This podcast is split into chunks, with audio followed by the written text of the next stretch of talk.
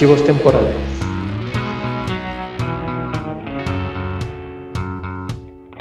Y si usted es de los que dice que Indiana Jones y la calavera de cristal, ay, no existe, ay, esa no, pues quédese a escuchar este episodio y a lo mejor algo de lo que digamos Raúl Hernández Skywalker y su servidor Héctor McCoy, quien los saluda como siempre esperando que se encuentren muy bien, pues a lo mejor los hace cambiar de opinión, a lo mejor no, pero por lo menos ya escuchó el episodio, no sea así. Así es que puede que ustedes al final de este episodio digan, mírenlos, además de guapos que no nos están viendo, tienen a razón estos muchachos en archivos temporales. Hola, bienvenidos a este podcast. Y también bienvenido a mi compañero y amigo que ya presenté, a Guaco. Guaquito, ¿cómo estás? Muy bien, eh, una vez más, muchísimas gracias por la invitación.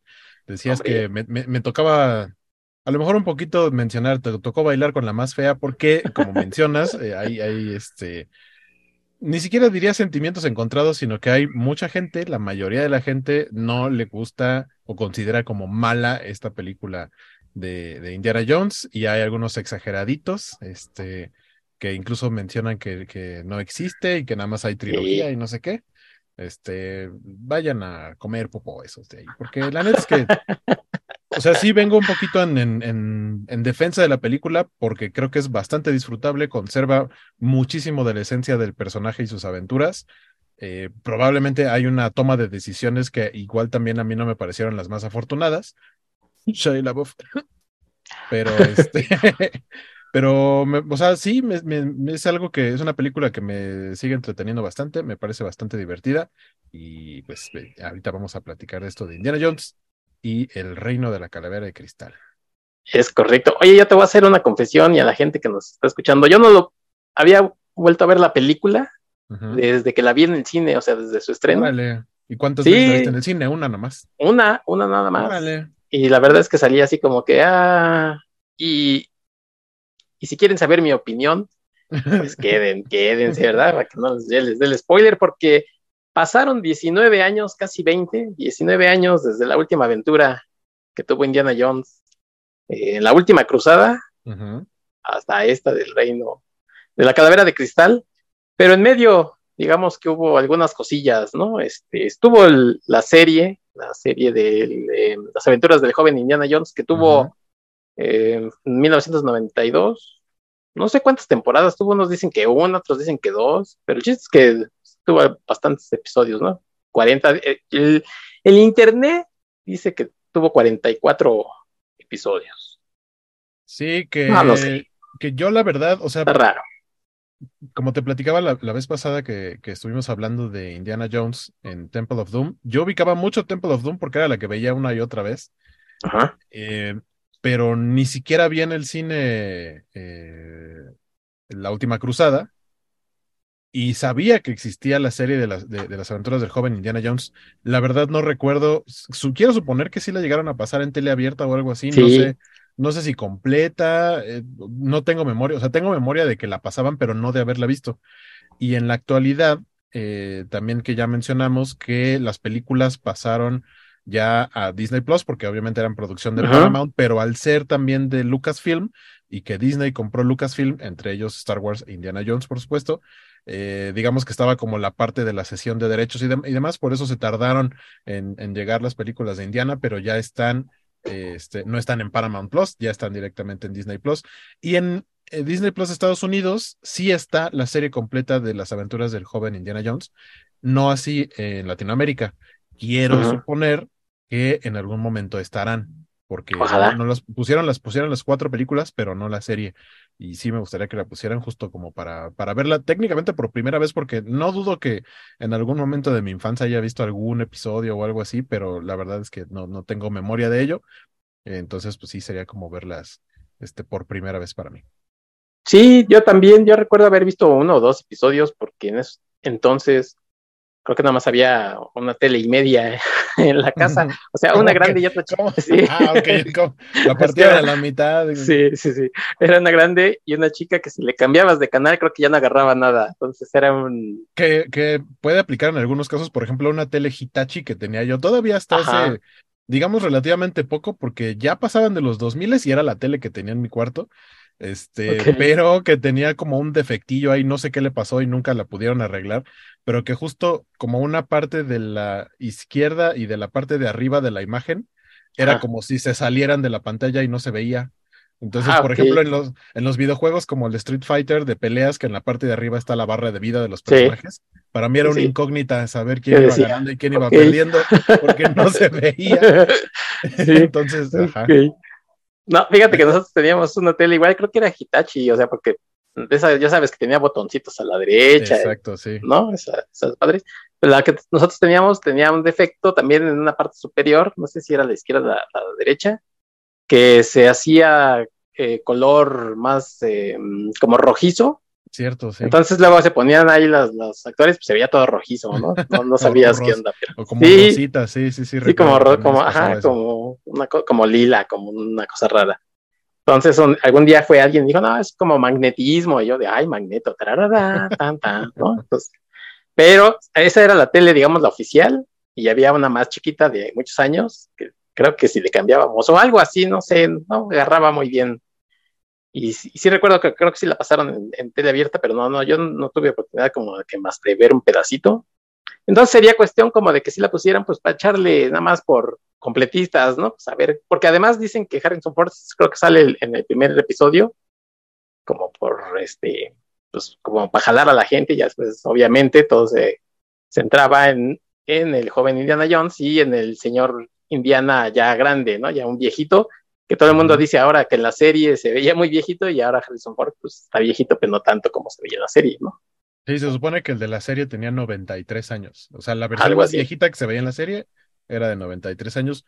No, o sea, tengo entendido que más o menos sí representan las edades o por lo menos la temporalidad como en la vida real, porque en los 19 años que transcurrieron entre la última cruzada y El Reino de la Calavera de Cristal también fueron 19 años que transcurrieron en la temporalidad de las películas. O sea, no solo en la vida real, sino también eh, lo llevaron a, las películas. Entonces, este, no sé cuántos años tiene Harrison Ford, pero no tiene 93, pero ya podría interpretarse de su versión viejita.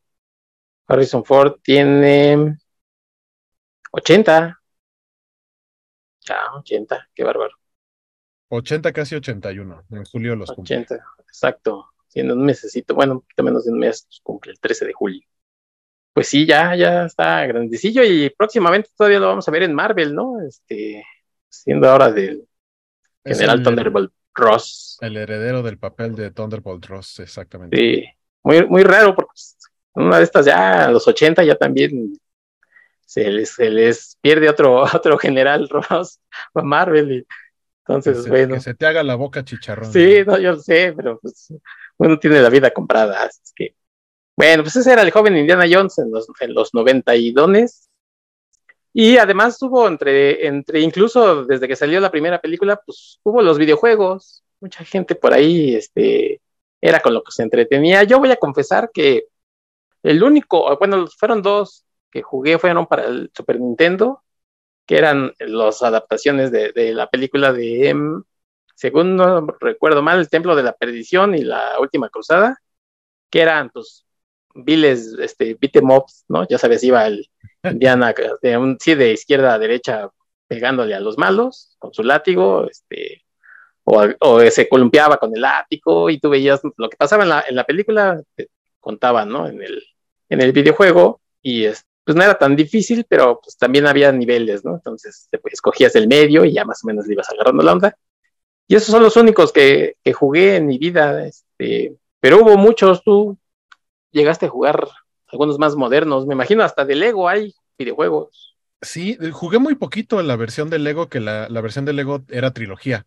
Eh, ah, sí, sí, sí, o sea, sí, sí era, podías atravesar todas las aventuras, no era, no era por, por película. Y, pero el que jugué completito, que me gustó mucho, que creo que tenía, o sea, potencial, como para incluso haber sido una película, era eh, La tumba del emperador, Indiana Jones y la tumba del emperador. Ok. Que esa, esa la jugué en PC y esa ya es de los 2000, es como por ahí de 2003, yo creo. Ajá. Este, ¿Y de, qué, iba? ¿Te acuerdas? Eh, tal cual era sobre mitología china.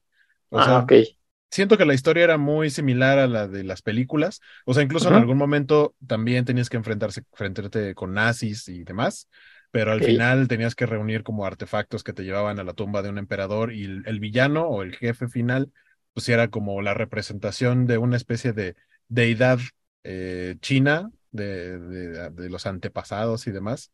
Eh, pero mientras estaba muy padre porque tal cual como en las películas y en casi todas sus historias, pues era que no, no ocurría todo en el mismo lugar, sino que ya sabes que, al igual que los mopeds, viajan a través del mapa, ¿no? Entonces, cuando tienen que ir de un lado al otro, ves el mapita y cómo va moviéndose la línea roja para que veas a través este, cuál fue su ruta. Eh, y de pronto podías estar en la jungla, no sé si sudamericana, supongo que sí, jungla sudamericana, eh, podías estar en Europa, te decía, enfrentándote una vez más a los nazis, porque el gran villano de Indiana Jones son los nazis. Y, ya para llegar al final a, este, a China, a, los villanos, estos como espectros y así que te salían, que la verdad es que me gustaba mucho, obviamente muy del estilo de, de, este juego es muy del estilo de Tomb Raider, porque pues, Tomb Raider es de cierta manera como Lara Croft es casi casi hija de Indiana Jones, así como Indiana Jones es hijo de James Bond, Lara Croft es hija de Indiana Jones técnicamente, y estos videojuegos obviamente traen toda la escuela del estilo de juego de Tomb Raider, pero con el papá, con Indiana Jones. Eh, y cambiando de atuendos, dependiendo de dónde fueras, eran las armas que traías. Podías traer una pistola Mauser, que era el estilo como europeo de los nazis. Podías traer el revólver de Indiana. Eh, de pronto el látigo lo podías obviamente utilizar para columpiarte entre ciertos obstáculos, ¿no? De las ramas, candelabros y demás y llegar a otros lados este, tu morralito que te, permitía guardar ciertos objetos, tenía cosas muy interesantes que todavía lo hacen algunos videojuegos, pero creo que ya no muchos, de esconder eh, detallitos, que en ese caso los coleccionables eran tal cual eh, ídolos, como el ídolo que vimos en la primera escena de la primera película de Indiana Jones, de Cazadores del Arca Perdida. Este, los encontrabas, ¿no? Así estaba, te tienes que pasar por detrás de una, de una cascada y ahí encontrabas una, ¿no? Y lo tomaba y decía Fortune and Glory, que, que por cierto creo que no lo mencionamos, que es una frase que aparece y se vuelve como icónica de Indiana Jones en el Templo de la Perdición, que cuando, cuando Short Round le pregunta qué significa Shankara, que son las piedras, eh, la descripción en el como este cachito de tela dice Shankara, son las piedras Shankara, le dice, ¿qué significa eso? Y dice Fortuna y Gloria, niño, Fortuna y Gloria, y ese audio lo repiten cada que encuentras un tesoro en estos en este videojuego. Muy, muy entretenido. Dudo, la verdad, mucho que, que vayan a hacer como una especie de remake o algo así. Me gustaría volver a jugarlo, pero seguro solo como en emulador o algo así. Por el tiempo no debe ser difícil de, de, a lo mejor correrlo en una computadora sencilla. Eh, pero, pues por otro lado, no sé qué esté pasando con, eh, Disney, específicamente como, hablando de Disney como empresa que compró a estas, eh, eh, estas franquicias, que ya no ha hecho videojuegos como antes, cuando salieron, por ejemplo, las películas de, todavía las de Thor y las de Iron Man, sacaron videojuegos basados en la película. De Capitán América hay un videojuego basado, este, en teoría es como medio precuela del de First Avenger este, en donde incluso el, villano termina siendo, este, ah, se me fue su nombre, el que es el que se mete en, la computadora, que terminó siendo el villano de, ah, Sola, exacto, Arnim Sola, en, en Sola. de, este, en Winter Soldier. Eh, y me pareció un juego muy interesante. Aprendió de la técnica de, de gameplay de, Arca, de los juegos de Batman Arkham. Muy interesante, muy bonito, pero creo que fue lo último que hicieron. Y como que no les fue muy bien ni en crítica ni en ventas y ahí como que Disney dijo voy a dejar de hacer videojuegos basados en las producciones de mis propiedades y entonces ya no hay juegos de Indiana Jones, ya no hay juegos de, eh, pues creo que, o sea, de Star Wars han salido pero no basados en las películas, eh, como en su momento sí de las precuelas de Star Wars hubo videojuegos pero así para todos los formatos de consolas, de los juegos viejitos para Super Nintendo estaba el Super Return of the Jedi y demás, y, tal cual, actualmente no han, no han sacado juegos nuevos. Me encantaría ver, eh, salvo los de Lego, pero Lego digamos que más bien como que adquiere la franquicia y, ellos producen su, juego basado en las películas, que lo último que salió tal cual, si no me equivoco, fue la trilogía, no diría remasterizada porque no es el mismo juego, sino una versión totalmente nueva y mucho más, eh, más construida de, las, de las iba a decir la trilogía, pero de las trilogías, porque es tal cual del episodio 1 al 9. Puedes jugar los nueve episodios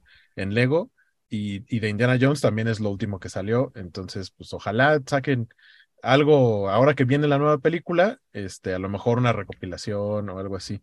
Y, y, en cuanto, a películas, pues también me estoy esperando a un Blu-ray 4K o algo así, pero que ya traiga las cinco películas, porque. Sí, se seguro, ya. sí, ya mejor nos esperamos un poquito. Sí, sí, sí.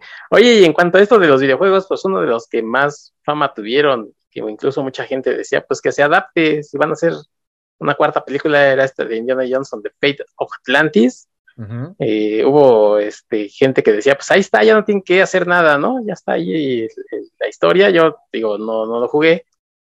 Lo cierto es que desde que terminó eh, la última cruzada, eh, George Lucas y Steven Spielberg dijeron, sí, sí, vamos a seguir haciendo cosas, pero pues, la verdad es que se tardaron un buen, decimos 19 años. Y sobre todo porque George Lucas empezó a hacer lo de Star Wars y pues se quedó ahí, ¿no? Este, haciendo, haciendo Star Wars, las, precuelas. Y él, él, aparentemente desde el 92, 91, 92 ya tenía la idea de sacar, o tenía la idea más bien de que el McGuffin fuera la calavera de cristal, pero Spielberg decía, no, como que no me late. Y fueron y vinieron este, guionistas, entre ellos por ahí Shyamalan, eh, en el Night, Night Shyamalan, M. Night Shyamalan. M. Night Shyamalan, que, que, tiene, obviamente tiene proyectos extremadamente interesantes, creo que es el adjetivo adecuado para sus producciones, y extremadamente horribles, que también es un adjetivo muy adecuado para otras de sus producciones.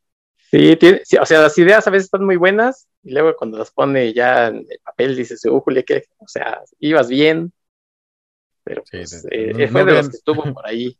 No vean el fin de los tiempos. Oh, que la canción. No la vean. Y no, no la vean, porque este, van a venir los árboles por ustedes. Esa yo la fui a ver a un como Cinemas Lumiero o algo así, que costaba como 15 baros la entrada, y aún así me enojé de haber gastado 15 pesos por ver esa película. Ah, yo pensé que así de regreso a mi casa este, había un vientecillo, ¿no? la Rosa de Guadalupe. La Rosa de Guadalupe, versión maldad Oye, y luego, aparte, este, Mark y Mark, Mark Wahlberg con sus caras que hace, ¿no? Tiempo dices, oye, ya sabemos que estás muy limitado para la actuada, pero ahí sí exagera, ¿no? O sea, eh, no se salva ni por Soy de Chanel, qué bárbaro. Sí, no, no, Pues no, bueno. Por ahí también le estuvieron metiendo mano al guion. Total que ya cuando dijeron, pues sí, sí va, y que, que todos dijeron, eh, incluyendo Harrison Ford, siempre, él siempre fue el que decía, nada más que me digan, yo estoy puesto, ¿no? Nada más que me digan, y pues cada año se iba haciendo más viejito y decía, pues ya nada más que me digan. ya, nada más que, ya nada más que me levante de mi silla de ruedas. Que, me parece muy curioso que cuando anunciaron justo el, reino de la calavera de cristal, dijeron, pero es que Harrison Ford ya está grande, ¿cómo lo van a...? Y se burlaban, ¿no? Y decían, va a salir en andadera y va a salir en silla de ruedas. Y, o sea, pasaron 19 años entre eh, La Última Cruzada y El Reino de la Calavera de Cristal. Y pasaron 15 años entre El Reino de la Calavera de Cristal y El Día del, Destino que está por estrenarse. Una semana después de que estamos grabando esto es el estreno de la nueva película. Y ahí sigue, vamos a ver un Indiana Jones de 80 años. Sí, que por cierto, ahí sí, en esta sí ya le fue bastante mal, ¿no? Se rompió con una, una pierna, este, o sea, sí tuvieron que parar dos, o, no sé si dos o tres veces la filmación, porque sí ya... no es que también al señor le gusta hacer sus stunts. En Reino de la Calavera de Cristal, eh, obviamente después de tanto tiempo de haber hecho el personaje en las películas, en, el, en, la época en la que hizo la trilogía original, eh, pues había cierto tipo de técnicas y, de instrumentos para hacer los stunts y demás. Que obviamente en ese, en ese lapso hubo muchas mejoras, hubo avances en tecnología y demás, y resulta que ahora había, eh, el nivel de protección le permitía hacer sus stunts, lo cual para él era como lo mejor, lo ideal, porque él lo quería hacer, hizo la mayoría y dice, yo, yo quiero que me vean a mí, no quiero que vean la nuca de un stunt haciendo como que estoy corriendo muy rápido, cuando a lo mejor realmente no es la velocidad a la que debería correr. y por otro lado está lo del látigo, que él estaba necio con que quería usar el látigo, pero por el, reglamento de seguridad decía, no, es que, o sea, le iban a dar como el puro mango y a, hacer el látigo en, digital. Y dijo, Nel, ni más, yo uso mi látigo y se puso necio y lo hizo. Y, de hecho se nota, se nota en la película que sí lo restringieron porque pues, no lo usa tanto como en otras ocasiones, ¿no? Ajá, lo usa más como en, la, de hecho, prácticamente en el primer acto, ya después nada más lo trae como de adorno, casi, casi. Más o menos, o sea, sí ya lo usa muy, muy poco. Y es de las cosas que, ahorita ya lo vamos a comentar, pero es de las cosas que la gente se queja, pero pues tienen también un, porqué. Y, además, cuando viniendo de, la última cruzada, que ahí se puso necio, igual de yo hago todos los stones, y su, el doble oficial le decía, oye, pues déjame hacer algo para cobrar, porque tú nada más quieres hacer todo. Entonces sí, a ver, a ver qué tal acrobacias hace ahora en la nueva película, porque sí, 80 años, pues 79 en lo que hizo la... Yo 78, 79 en lo que hizo la película, pues no se dicen fácil, pero pues... Sí, claro. Yo, yo estoy muy intrigado porque sí, una costumbre que ya tengo de unos, unos últimos dos años, yo creo, tres años para acá, es que ya no veo todo lo que sale de nuevo tráiler y nuevo spot de televisión, eso ya no lo veo. Nada más veo el primer tráiler Tal vez el segundo, porque usualmente el primero es un teaser muy cortito, como de 20 segundos, 30 segundos, y ya luego sale como un tráiler principal. Después de eso ya no veo nada, porque sí creo que sueltan a lo mejor elementos que si bien no podrían ser spoilers, si eran momentos que si hubieras visto durante la película, te hubieran soltado una carcajada o te, hubieran sorprendido de cierta manera. Eh, entonces, de, de la nueva película solo he visto apenas uno o dos trailers. Y evidentemente, o sea, hay escenas que son como flashbacks, o porque vemos al Indiana Jones joven, pero el punto es que, o sea, no están utilizando escenas de, de, pietaje antiguo, están utilizando eh, como la técnica de deepfake que no funcionó del todo bien para, por ejemplo, Luke Skywalker en la serie del Mandaloriano, o que han utilizado para eh, bueno, eso no fue deepfake, sino que fue tal cual una construcción eh, de modelado 3D sobre un actor que realmente lo estaba interpretando, parecido a lo que hacen con Avatar, por ejemplo, eh, para Star Wars, para la princesa Leia y para Moff Tarkin en Rogue One. Pero eso, o sea, sigue estando en esta parte de no le compro que sea real, pero lo que yo vi en el tráiler se veía muy bien esta imagen del Indiana Jones joven o sea, no sé, mi, mi, idea hasta el momento, ya platicaremos después, ya veremos después cómo se resuelve el asunto. No sé, quiero suponer que son flashbacks, pero también podría ser una cuestión de viajes en el tiempo, porque ya ves que está de moda viajar. Sí, sí. Este, ajá. Oye, y algunos, algunos de estos efectos funcionan, por ejemplo, el de Kurt Russell en Guardianes 2. Guardianes. Se veía, se veía bien. El de el de Michael Douglas en Avengers, en Endgame. También, creo. Mm, se ve bien. Que curiosamente el de, Robert Downey Jr., que lo hacen casi como mm. adolescente, ese no se veía tan chido. No. Hubo, hubo un momento en la película en Tron Legacy en la que yo no, o sea, no me di cuenta, fue la primera vez que la vi o de primera impresión, que era ah, técnicamente animación 3D o un, un, rostro CGI montado sobre el actor, a Jeff Bridges de joven, porque obviamente su personaje no envejece y pues Jeff Bridges actualmente ya tiene cara como de señor este viejito que se sienta en el pórtico de su casa con una escopeta, ¿no? Y dije, ah, órale, o sea, ya cuando, más bien me di cuenta ya como cuando eran tomas muy de cerca y dije como que se mueve raro acá las, las líneas de expresión y dije, ah, ok, esto es un CGI, es un CGI muy bueno. Y también estamos hablando de que Tron Legacy ya tiene sus años. Sí. Eh, entonces, sí, o sea, la, nueva tecnología que ya no es tanto una construcción digital por modelado 3D, sino que es esta onda del deepfake que lo que hace es eh, procesa, una, una computadora procesa cualquier cantidad de imágenes que el, la persona que esté trabajando ahí le dé como de comer. Es decir, puede tomar eh, imágenes del rostro, en este caso de Harrison Ford, de cualquiera de sus películas para tomar todos los ángulos posibles, con todas las iluminaciones posibles, todas las expresiones posibles, y así generar una imagen que se vea más realista y no estás haciendo una animación como tal. Entonces se complementa una con la otra y creo que los resultados hasta ahorita están bastante chidos. Uno creo que lo logra también bastante bien de, épocas recientes es a Harold Ramis en, en Cazafantasmas. que siento que ahí es un poco trampa porque sale como fantasma, entonces este efecto como de translúcido, es de noche, no habla, no tiene muchas expresiones, eh, hace que se vea muy, muy, muy bien, pero sí siento que es un poquito de, de trampa por la situación, pero sí, sí creo que se ve bastante realista ahí y yo quiero ver eso en Indiana Jones. Sí, en todos modos, pues eh, honor a quien honor merece, porque Harrison Ford con, decimos, setenta y tantos, ochenta años, todavía corre en sus películas y yo con mis cuarenta y muchos, no, me bajo dos escalones y me duelen las rodillas, entonces no, pues quién fuera Harrison Ford. Para mí un, un gran logro personal post pandemia es que ya no, eh, ya no pierdo el aire cuando subo las escaleras en el ok. Ya no se me va la respiración. Ya. ya. estamos agarrando ritmo. Ritmo Godín, pero ritmo. Exacto, si siquiera, ¿no? Siquiera la, la caminadita. Y ahora ya el teléfono te dice, ah, ya, ya el teléfono, el reloj te dice, ya caminaste, mano, ya, ya te moviste, ¿no? Que, eh, sí, yo, a mí los, los sábados, mi reloj me hace, ah, míralo, si estás caminando, ¿no? Casi revienta, y los, y los domingos, pobrecito, no, si los domingos, hasta el reloj creo que duerme. ni para el baño, sí, sí, sin pierna, no, ¿para qué te cuento?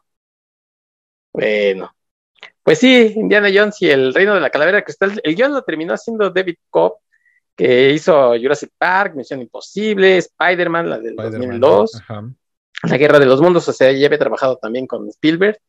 Pero por ahí se dice que Spielberg no estuvo del todo contento, ¿no? Como que fuera eh, esta, esta historia, le decía, es que eso de los aliens ya son aliens o no son aliens, ahorita lo vamos a comentar. Y probablemente eso influyó en el resultado de la película. Él decía que quería hacer todo con efectos prácticos como siempre, pero pues parece que su amigo le, lo convenció de no, mira, pues nos podemos ahorrar ahí unos, unos pesillos y le metemos efectos digitales. Entonces son de las cosas que a lo mejor em, no checan con la idea que tenemos de Indiana Jones, pero pues hay que, o sea, también hay que ponernos a pensar que, que si tienes la tecnología, pues también úsala, ¿no? En, algunas cosas. Hay, hay momentos en los que sí se nota de plano que dices, ah, no, pues ni siquiera están ahí, ¿no? Y se ve la pantalla verde o azul, lo que sea. Pero incluso, no sé, parece que ni siquiera salió en, en otras ocasiones las locaciones, por ejemplo, en la última cruzada, pues sí se fueron a Italia, a Venecia, este, a grabar, y aquí creo que ni siquiera salieron de Estados Unidos, ¿no? Pues podemos hacer todo en set, no necesitamos este, viajar. Y a lo mejor es una de las cosas que, que se notan en el, pues, en el producto final de la película. Pero pues, si quieres empezamos a platicarle ya, eh, como lo hicimos con, con el Templo de la Perdición, y sobre la marcha, pues ahí vamos comentando, ¿no? Órale, pues. Bueno, pues la película empieza como siempre con el logo de Paramount y se, se va viendo este montecito en un campo del que sale un perrito de la pradera, no es un topo. Luego por ahí dicen el topo, no, no es un topo, son como perritos de la pradera. No es como una marmota. No me una marmotilla. mucha atención, ajá. Sí, es pues un animalillo, pero no, definitivamente topo no es. Y ahí creo que es la declaración de intención de decir, ¿se acuerdan que dijimos que efectos prácticos? Pues no, porque pues ahí ah, se ve el muñequito, ¿no? sí. Váyanse al cuerno con sus efectos prácticos. Miren, además se ven bonitos. Ah, que por cierto arranca con Tu Mero Mole, que es una rola de mero es Elvis Presley. Es correcto, y ninguna película que empiece con Elvis puede ser mala. Exactamente. Ya dije. Y, obviamente se va oyendo la música de fondo y va creciendo porque son unos muchachos en un carro que van detrás de unos autos militares, ¿no? Y quieren jugar a, unas carreras.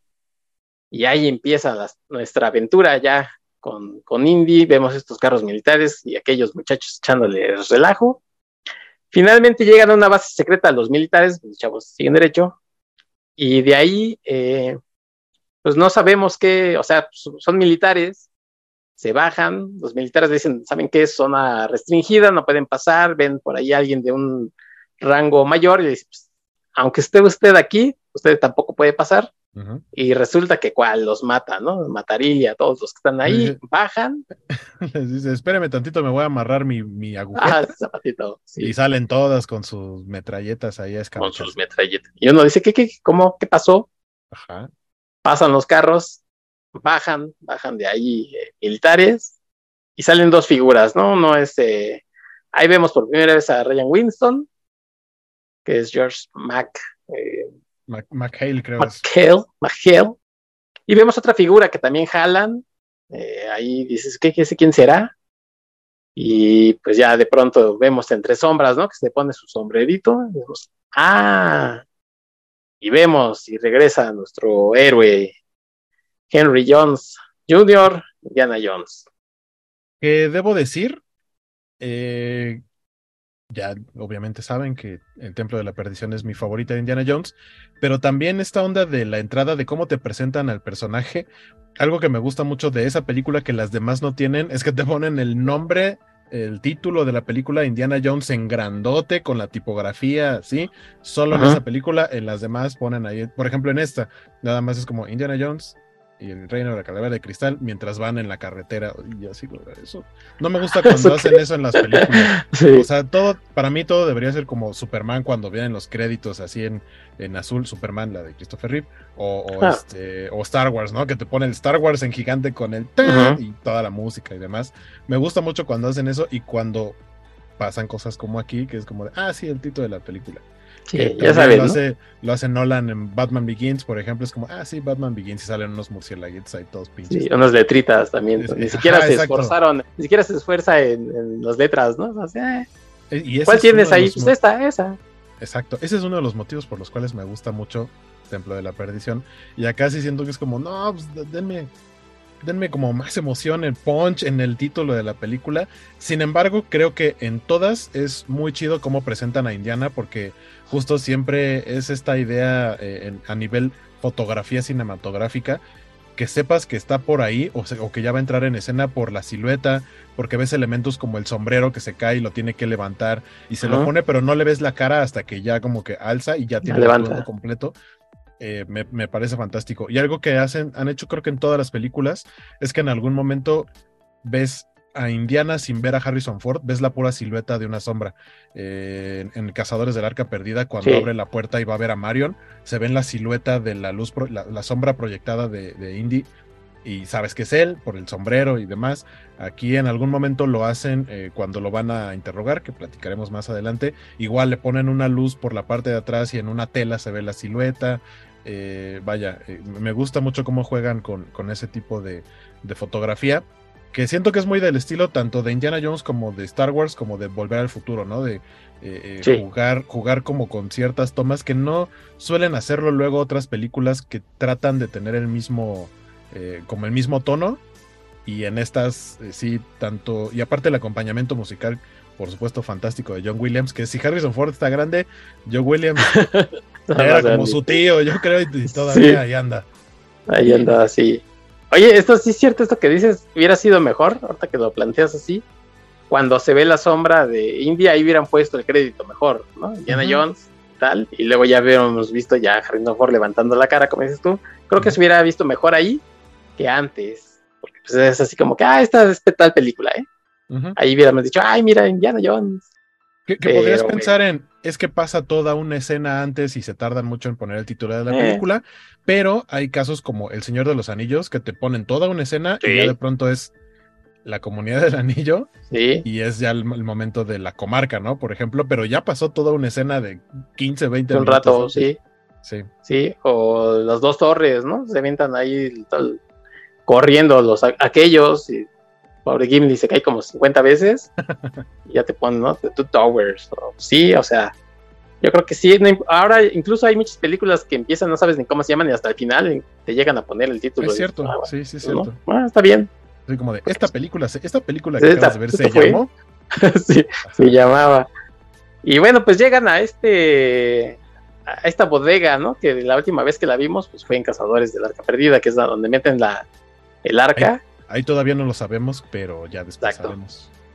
Y ahí ya están buscando, ya nos enteramos que, pues, que en realidad no son los militares eh, de Estados Unidos, sino que son, son rusos. Ahora, pues ya no podían ser los, los nazis, ya habían pasado sus añitos. Sí. Y pues los otros enemigos de los, de los gringos pues son los, pues, obviamente los soviéticos en ese entonces. Y aparece también Kate Blanchett, que ahora va a ser la villana de, de esta película con, pues, Kate Blanchett creo que siempre cumple, porque pues, es una gran actriz, Aquí, a lo mejor lo que no me encanta es su, su peinado. Dicen que ella lo propuso, dije, miren, así, porque es de un peinado como de la época. Mire, esta rusa sí lo usaba. A mí lo que me decepciona es que, que en ningún momento diga, Indiana, querido, yo no sé el sombrero, querido. No, pues, si quiera hubiera hecho. Sí, no es como de Edna Moda. Es peinado de, de Edna Moda. Que sí, me parece que Kate Blanchett lo hace fantástico. Su personaje a lo mejor un poco caricaturizado de cómo representan luego a los rusos como villanos.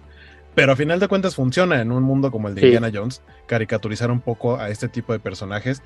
Y sigue con la idea de. Porque, o sea, sí, hemos sabido que a nivel histórico, Hitler eh, sí tenía estas creencias en cosas fantásticas y, y, como magia, hechicería, eh, demás, como, como que creía en, cosas del más allá. Y entonces tenía sentido cuando lo presentabas como villano de Indiana Jones, porque por supuesto que tenía un sector de su, de su ejército o del grupo de lo que lo seguía eh, investigando este tipo de cosas. Lo vemos también en Hellboy, por ejemplo. Eh, acá a lo mejor no tanto con los rusos, pero entiendes que es este personaje el que está tratando de encontrar algo y que tiene un rango militar lo suficientemente alto como para que tenga todo un grupo que le obedece a lo que ella diga.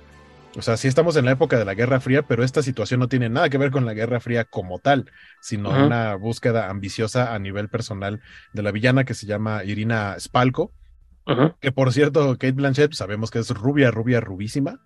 Doña, Doña Galadriel, y este, y que alguna vez en el set Harrison Ford vio a una rubia y dijo, ¿quién es esa? Y le dijeron, pues es Kate Blanchett, ya había grabado con ella varias escenas.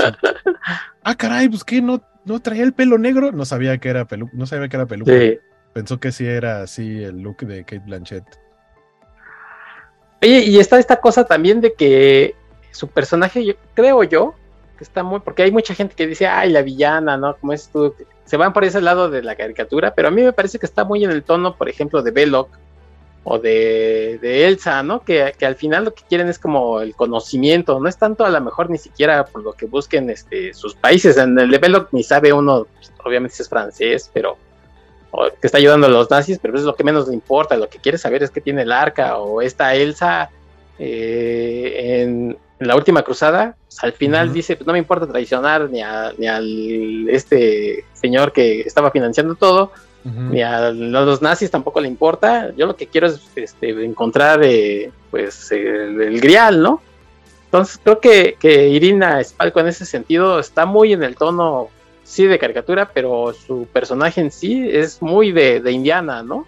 Funciona muy bien.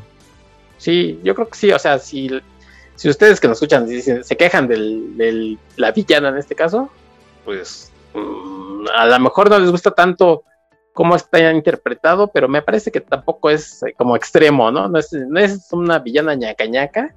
No. Eh, pero sí es muy, creo yo, eh, comparándolos, ya les digo, con los otros dos, creo que sí está bien ahí este, este personaje.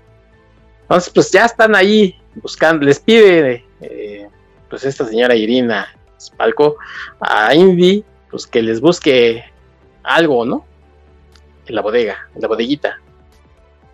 Sí, que, es tal cual decía, ¿no? De esta idea de que buscan lo, lo extra normal.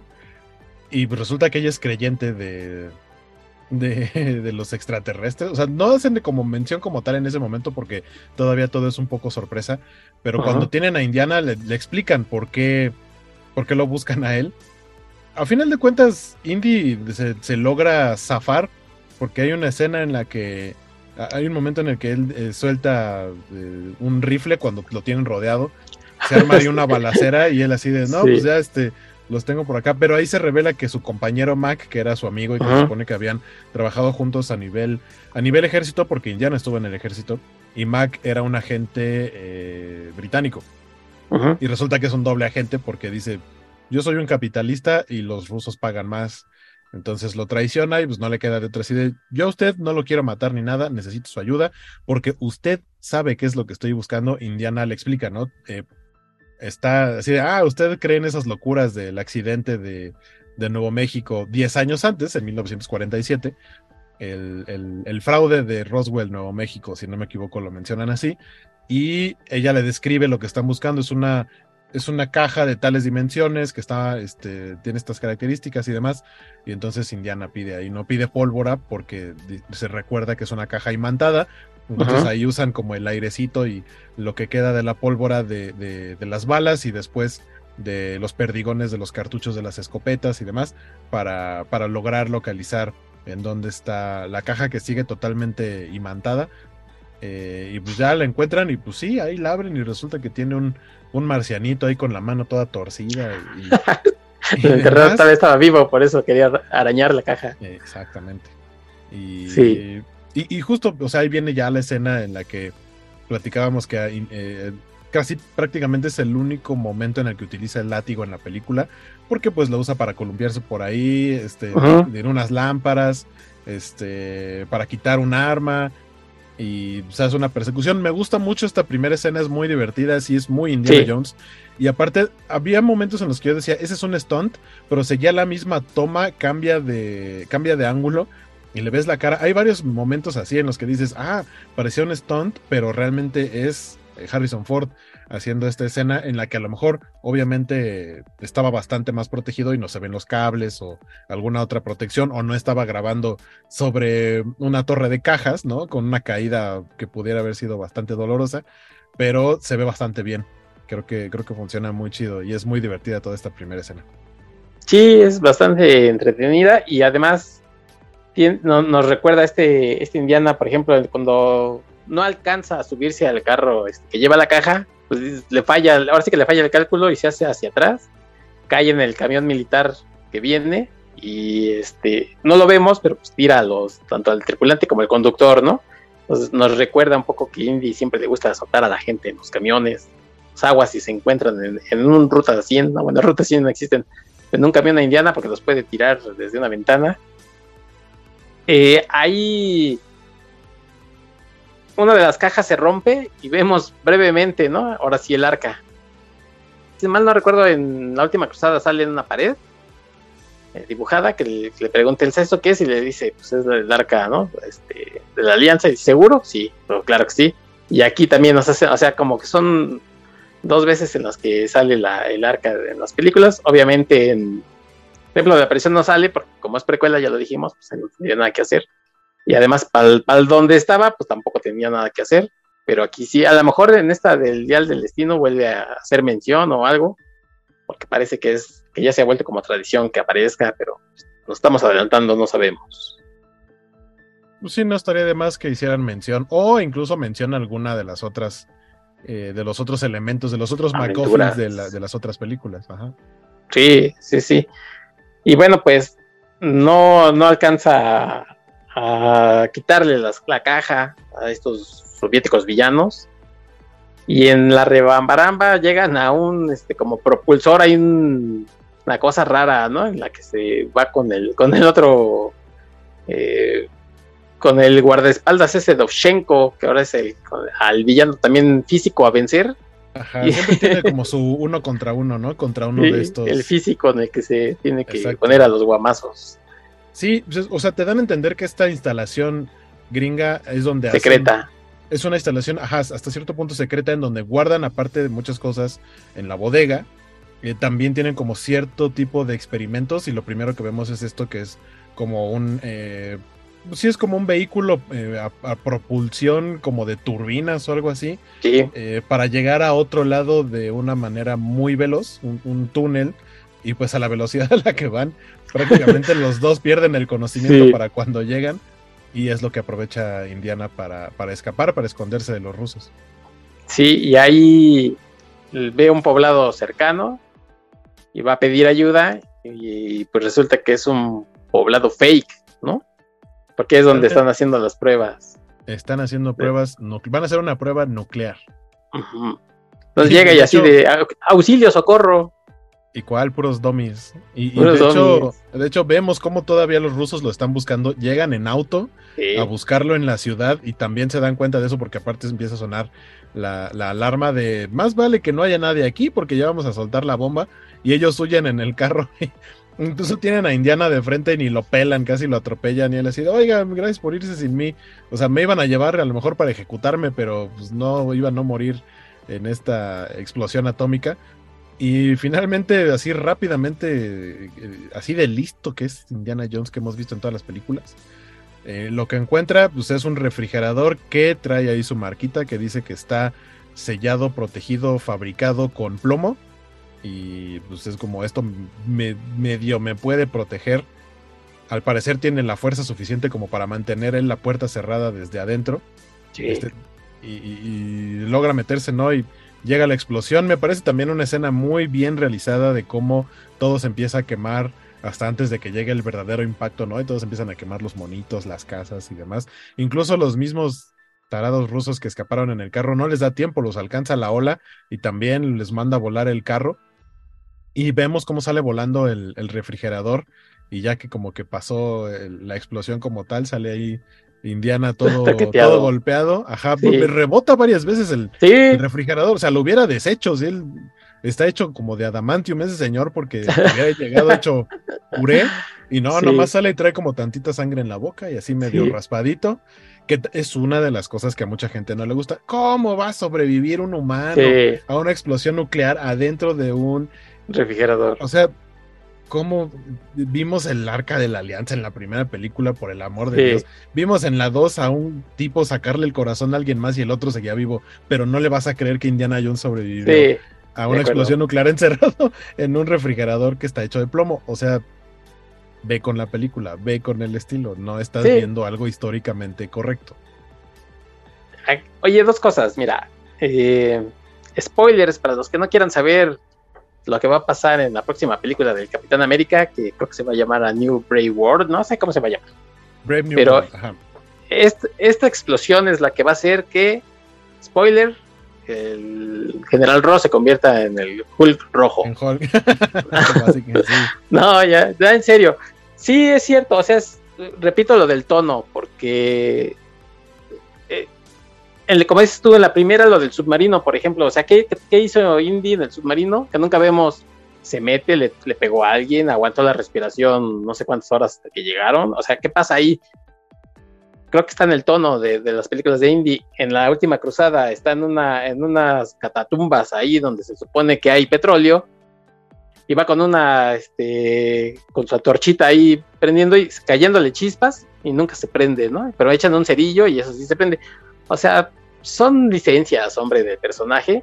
Ah, son libertades creativas. Sí, son licencias que se dan pues, para presentar al personaje. Lo que sí, yo creo es que si la quitas la escena, pues tampoco pasa nada, porque, o sea, lo mismo pudo haber pasado que iba, que iba un camión militar y le dicen, oigan, ¿usted quién es? Lo arrestan y se lo llevan a, este, con los otros del FBI, de la CIA, no sé qué, que le empiezan a decir, usted es un traidor porque lo vimos con unos rusos ahí en la bodega. Pero si le quitas la escena no pasa nada. Y si la justificas como justificas otras escenas que hemos visto en toda la saga, pues tampoco pasa nada, ¿no? Ahorita que mencionabas lo de Thunderbolt Ross, sabemos cómo es Harrison Ford en las entrevistas que siempre que le preguntan cosas de Star Wars le cambia la expresión. Digo, de por sí tiene la expresión así como medio enojado. No sabe estar, ya ves que hay un meme, ¿no? Donde no sabe si está contento o enojado. Contento o enojado. Tiene la mitad de la cara contenta y la mitad enojada. Eh, pero justo le preguntan cosas de Star Wars y él así como de, ay, otra vez, estos con tus preguntas de Star Wars. Porque a diferencia de Han Solo, a India, bueno, no dudo que a Han Solo sí le tenga cierto cariño, pero como que le desespera mucho el fandom de Star Wars. Y por otro lado, quiere mucho al personaje de Indiana Jones. De no ser porque él quiere al personaje, no hubiéramos tenido ni, ni esta película, que el, Reino de la Calavera de Cristal, ni tampoco la que está próxima a salir, El Día del Destino. Sí. Pero en una presentación, de hecho, no sé si fue alfombra roja eh, o algo, recientemente en la promoción de la nueva película, le preguntan justo sobre Marvel, le dicen, oiga, ¿tiene usted un nuevo papel en Marvel? Va a ser el general Thunderbolt Ross ¿Eso quiere decir que lo podríamos ver como el Hulk rojo?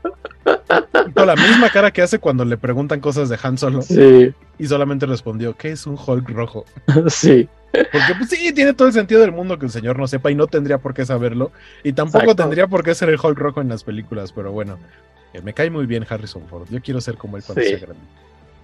Que, por ahí pues, rolaron unas, una imagen medio que ni siquiera se ve bien, donde aparentemente tiene un pantalón medio rotito, ¿no? Que por eso dicen, eh, está rotito como el de Hulk, pero ni siquiera se ve bien no sabemos, a lo mejor igual lo arrastraron o cualquier cosa. Cantinflas tenía rota hasta la gabardina y no por eso es sí. O sea, un pantalón roto cualquiera y más en una película de acción. Él, es Cantinflas, viaja en el tiempo. El mismísimo Cantinflas. Pues, en el fondo, pues ojalá sí salga el cool rojo, pero, bueno, eso ya es otra cosa, ya es una cosa de fan, ¿no? ah, y de esta escena de la, de la explosión nuclear también, un poquito para. O sea, sí se vuelve algo chistoso, no es una justificación, pero al final de cuentas es chistoso ver cómo cuando lo encuentran se lo llevan y le están dando su baño acá para quitarle todo, su talladita para que todo se este, quede sin radiación y demás, pero es chistoso porque de pronto se ve cómo le están pasando un estropajo y pues le bajan allá, salva hacia la, parte y se hace cara como de, oiga, con cuidado. ¿Qué le Mi herramienta, mi látigo, ¿qué pasó? Sí. Exacto, así pone cara así de, pues, con más cariño, ¿no? y ahí vemos que llegan unos agentes a interrogarlo, a decirle, mm, ¿y no será que usted también es un doble agente? Porque pues, su amigo es el que nos traicionó y él así de, no, tampoco yo esperaba que él me traicionara y demás. Este, y, le empiezan a preguntar, ¿y con quién estuvo? ¿Quién lo buscó? Y no, pues es una mujer de tales características. Ah, pues es esta rusa y que está buscando tal cosa. Eh, pero empieza obviamente a llamar la atención. Ya lo buscan obviamente los rusos, porque él es el que tiene de cierta manera información. Ellos, una vez más, como en Cazadores del Arca Perdida, él tiene parte de la información, y de hecho también en, en eh, la última cruzada, él tiene tiene la manera de completar la información que el enemigo tiene y que no pueden resolver porque son tontos. Y, solamente lo podría resolver alguien como Indiana Jones. Entonces lo empiezan a buscar. Eh, finalmente está de vuelta dando clases en, su universidad. Y el que es. Oye, rápido, rápido, rápido, perdón que te interrumpa.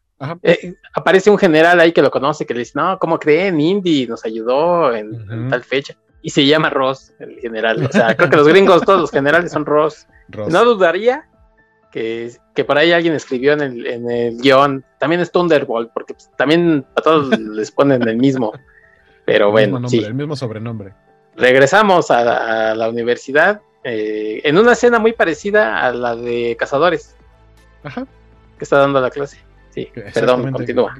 Que, que, está dando su clase y ahora no hay una chica que le pestañea y le dice I love you, ¿no? Aquí en los parques. I love you. Ajá. Ajá, pero vemos que llega el, rector a decirle, oye, te vinieron a buscar y vinieron y movieron cosas en tu oficina.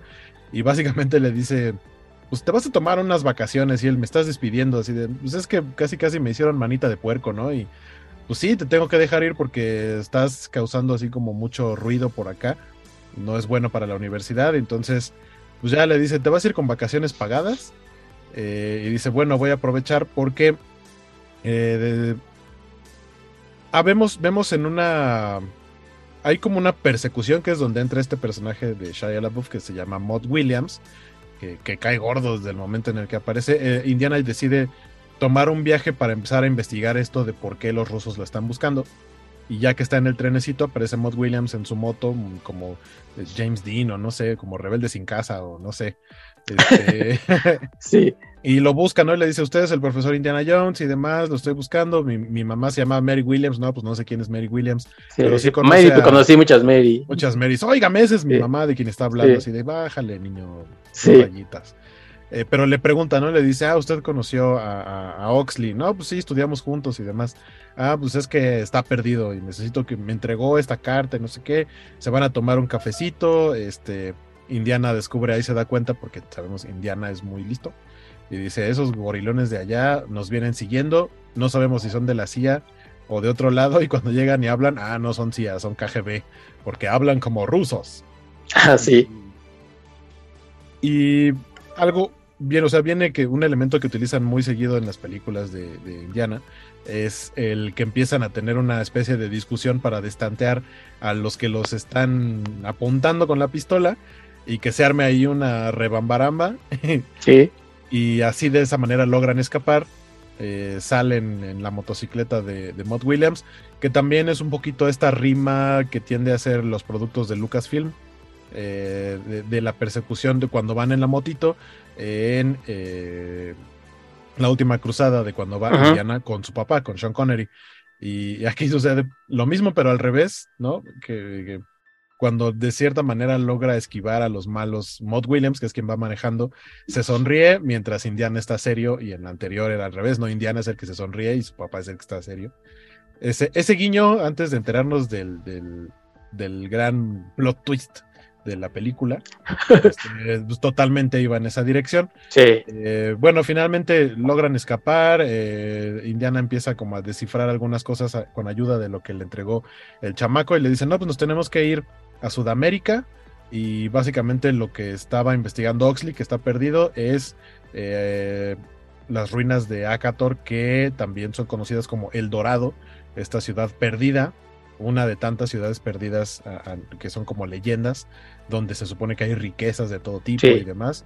Y dice, bueno, pues parece ser que estaba en el camino correcto y vamos a investigar. O sea, aquí Indiana investiga no por encontrar tal cual eh, al igual que cuando buscaba a su papá en la última cruzada, aquí está buscando a Oxley, a su amigo. Eh, pero de paso, por supuesto que le emociona esto de, ah, resulta que sí era verdad, no era nada más una leyenda lo de la ciudad perdida y demás. Y a él lo que le interesa es el conocimiento, no tanto la, riqueza, a diferencia de su compañero doble agente Mac. Este, y ya finalmente llegan, se enfrentan allá unos nativos, pero, pero vemos que a final de cuentas encuentran lo que era como la tumba de Orellana, que era este conquistador español, que terminó ahí este, sepultado, momificado junto con sus, su séquito de acompañantes, rodeados sí un poco como de riquezas y demás, y es donde encuentran justo el cráneo de cristal, que ya había platicado Indiana, que se habían encontrado cráneos de cristal, pero decían, no, pues son cuarzos finamente tallados y demás, y aquí finalmente tiene uno a la mano y que curiosamente está imantado de una manera muy similar a el cráneo o al, extraterrestre que en, la bodega, exacto. Eh, y algo que llama la atención y que menciona eh, Maud Williams, que no es del todo tonto, de pronto tiene momentos en donde Indiana dice, ah, este chico sí, sí no es tan tonto como se ve, eh, es que le dice, vemos que unas monedas se le pegan y dice es que esto está raro porque el oro no es magnético, no tendría por qué pegarse a esto si se supone que está imantado. Y se encuentran el, cráneo y dicen, no, bueno, pues esto es, pues esto es lo que nos va a ayudar a seguir buscando. Y pues para variar, porque le ha pasado cualquier cantidad de veces a Indiana Jones en sus aventuras, cuando dicen, ah, ya encontramos algo, salen y pues ya tienen allá 50 personas apuntando, con la pistola. Este, y ni más ni menos que los rusos que les dicen, ah, ya, mira, nos hicieron la tarea, vengan para acá, están secuestrados, vámonos, y, ya se van de ahí. Sí, fíjate que, que en ese entonces sí, eh, Shia empezaba a caer mal por algunas actitudes que tenía, y como repito, yo mm, después de muchos años volví a ver la película, y ya sabiendo que Shia finalmente creo que ya ni fue ni fue el pobre muchachón, fíjate que no cae tan, tan mal. O sea, hasta eso. Tiene una, actitud y la, y la relación con, Harrison Ford, con Indy, no me parece tan mala.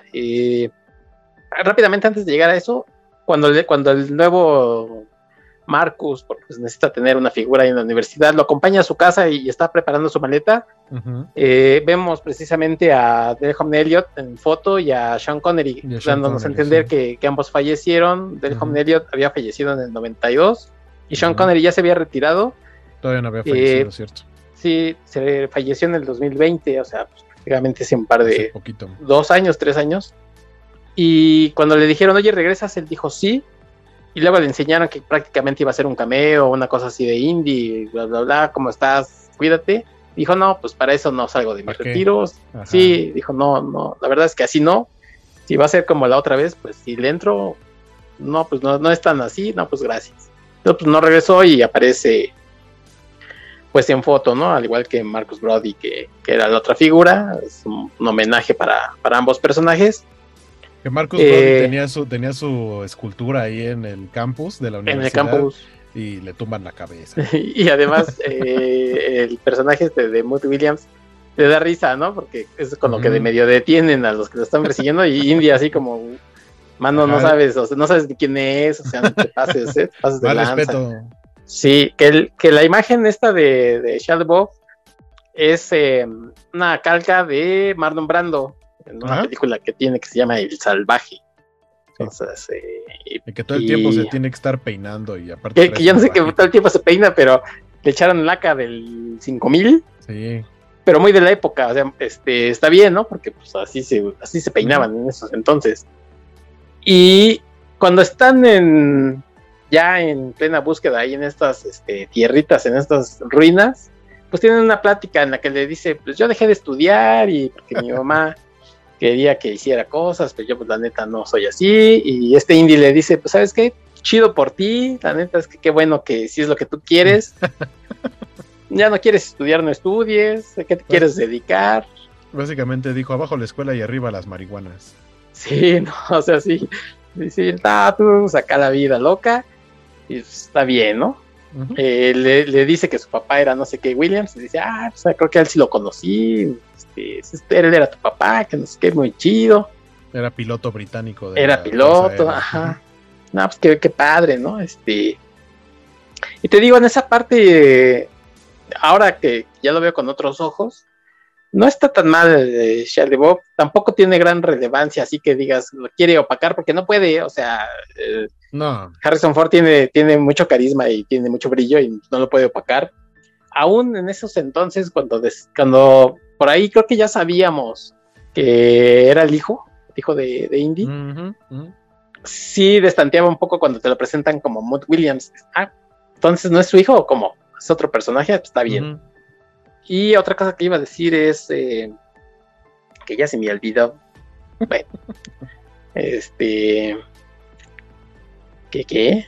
Bueno, pues algo así ya iba a, comentar otra cosa, pero sí, eso que dices de que Indy siempre va por el, por el conocimiento. Ah, ya me acordé.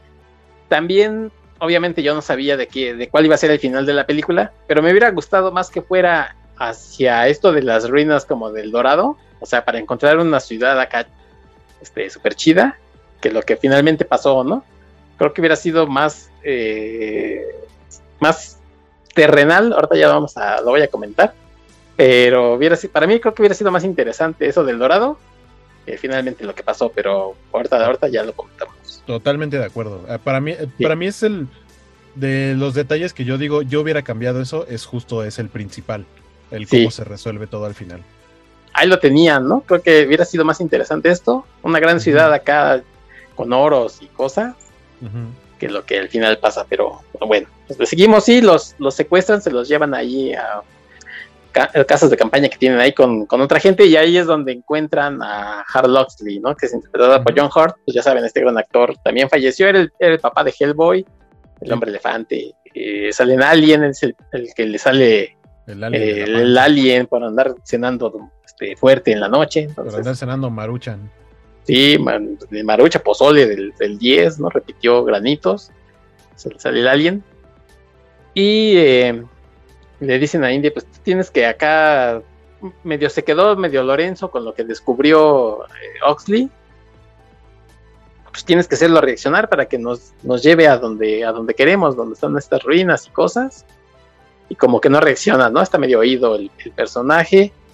Em, lo están interrogando, le ponen un casco acá medio, medio extraño para, para hacer contacto, digamos, con el alien. Incluso la, esta personaje de Kate Blanchett, Irina, ella tiene incluso hasta como poderes, ¿no? Porque desde un principio, bueno, o sea, los rusos siempre, y esto es, esto es real, o sea, ustedes lo pueden checar, ellos eh, decían que se podía leer la mente, hicieron muchos experimentos eh, en cuestiones de, em, por ejemplo, de mover objetos según ellos con la mente, de clarividencia y cosas así. E, esto es real, ¿no? Lo pueden, lo pueden checar. Entonces, que el personaje este, incluso hay un momento en el que le dice, su mente es difícil de leer, eh, Jones. Entonces, pues, creo que sí, igual es la parte de la construcción del personaje y lo ponen en contacto con el este marcianito y pues como que sí medio se saca de onda Indiana, ¿no? Porque él no, como que primero dice, ay, jijiji, sus marcianos, incluso ella le dice, no fue el primero que cayó, cayeron también una en, nuestros, en nuestras tierritas. Y él dice, bueno, pues sí, vamos a, pues los voy a ayudar nada más por, por mi cuate Loxley, ¿no? Porque pues, no quiero que le hagan nada, porque por ahí lo amenazan de pronto que si no, si no eh, los ayuda, pues los van a matar. Y ahí, entre que les está diciendo cómo está el asunto, pues aparece Marion. Regresa Karen Allen.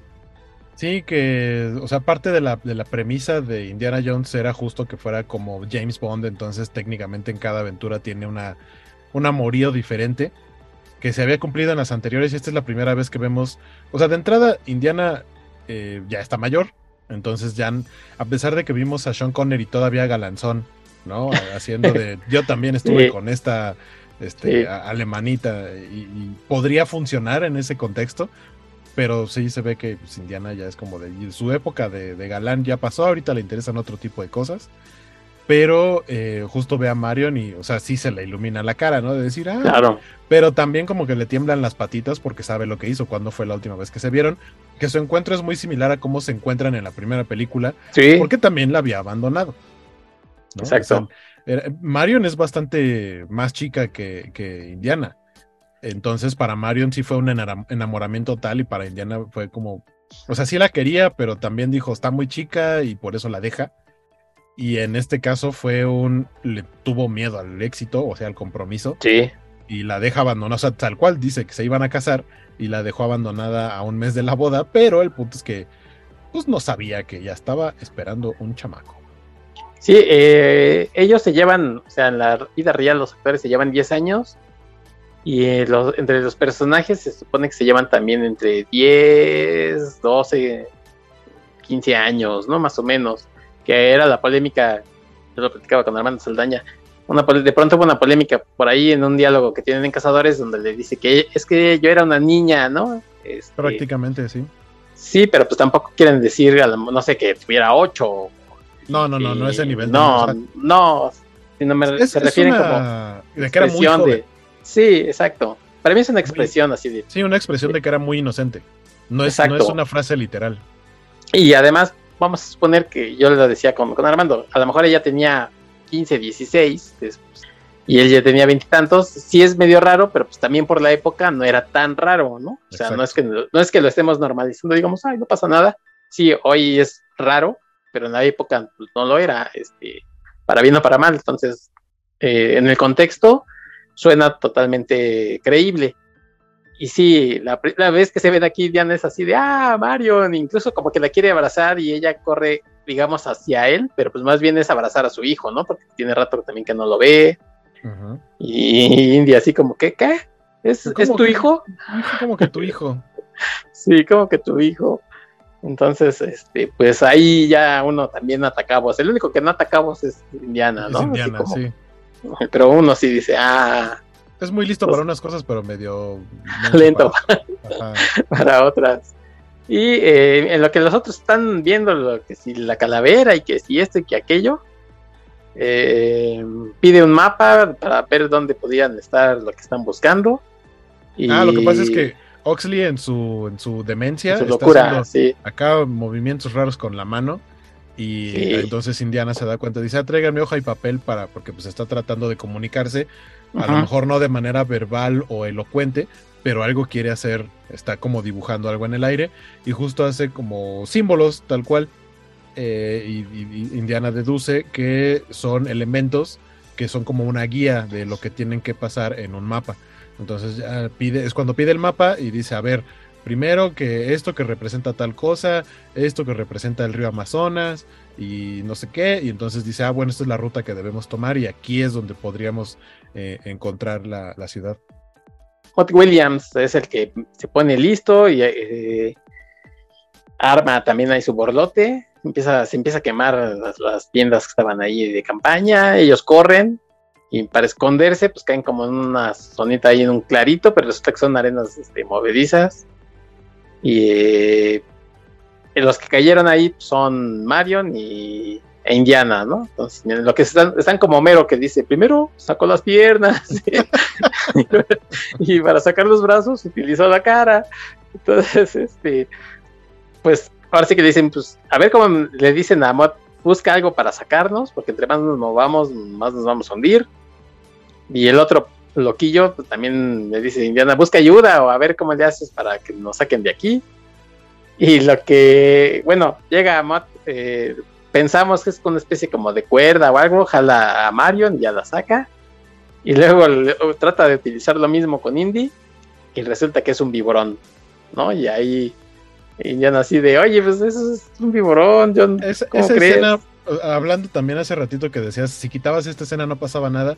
Este momento en el que según van a huir, finalmente termina en que los vuelven a encontrar, porque aparte Indiana le pide a Ox, le dice, ve a buscar ayuda. ¿Y a quién va a buscar? Pues a los que estaban ahí pues cerca, que lo estaban buscando.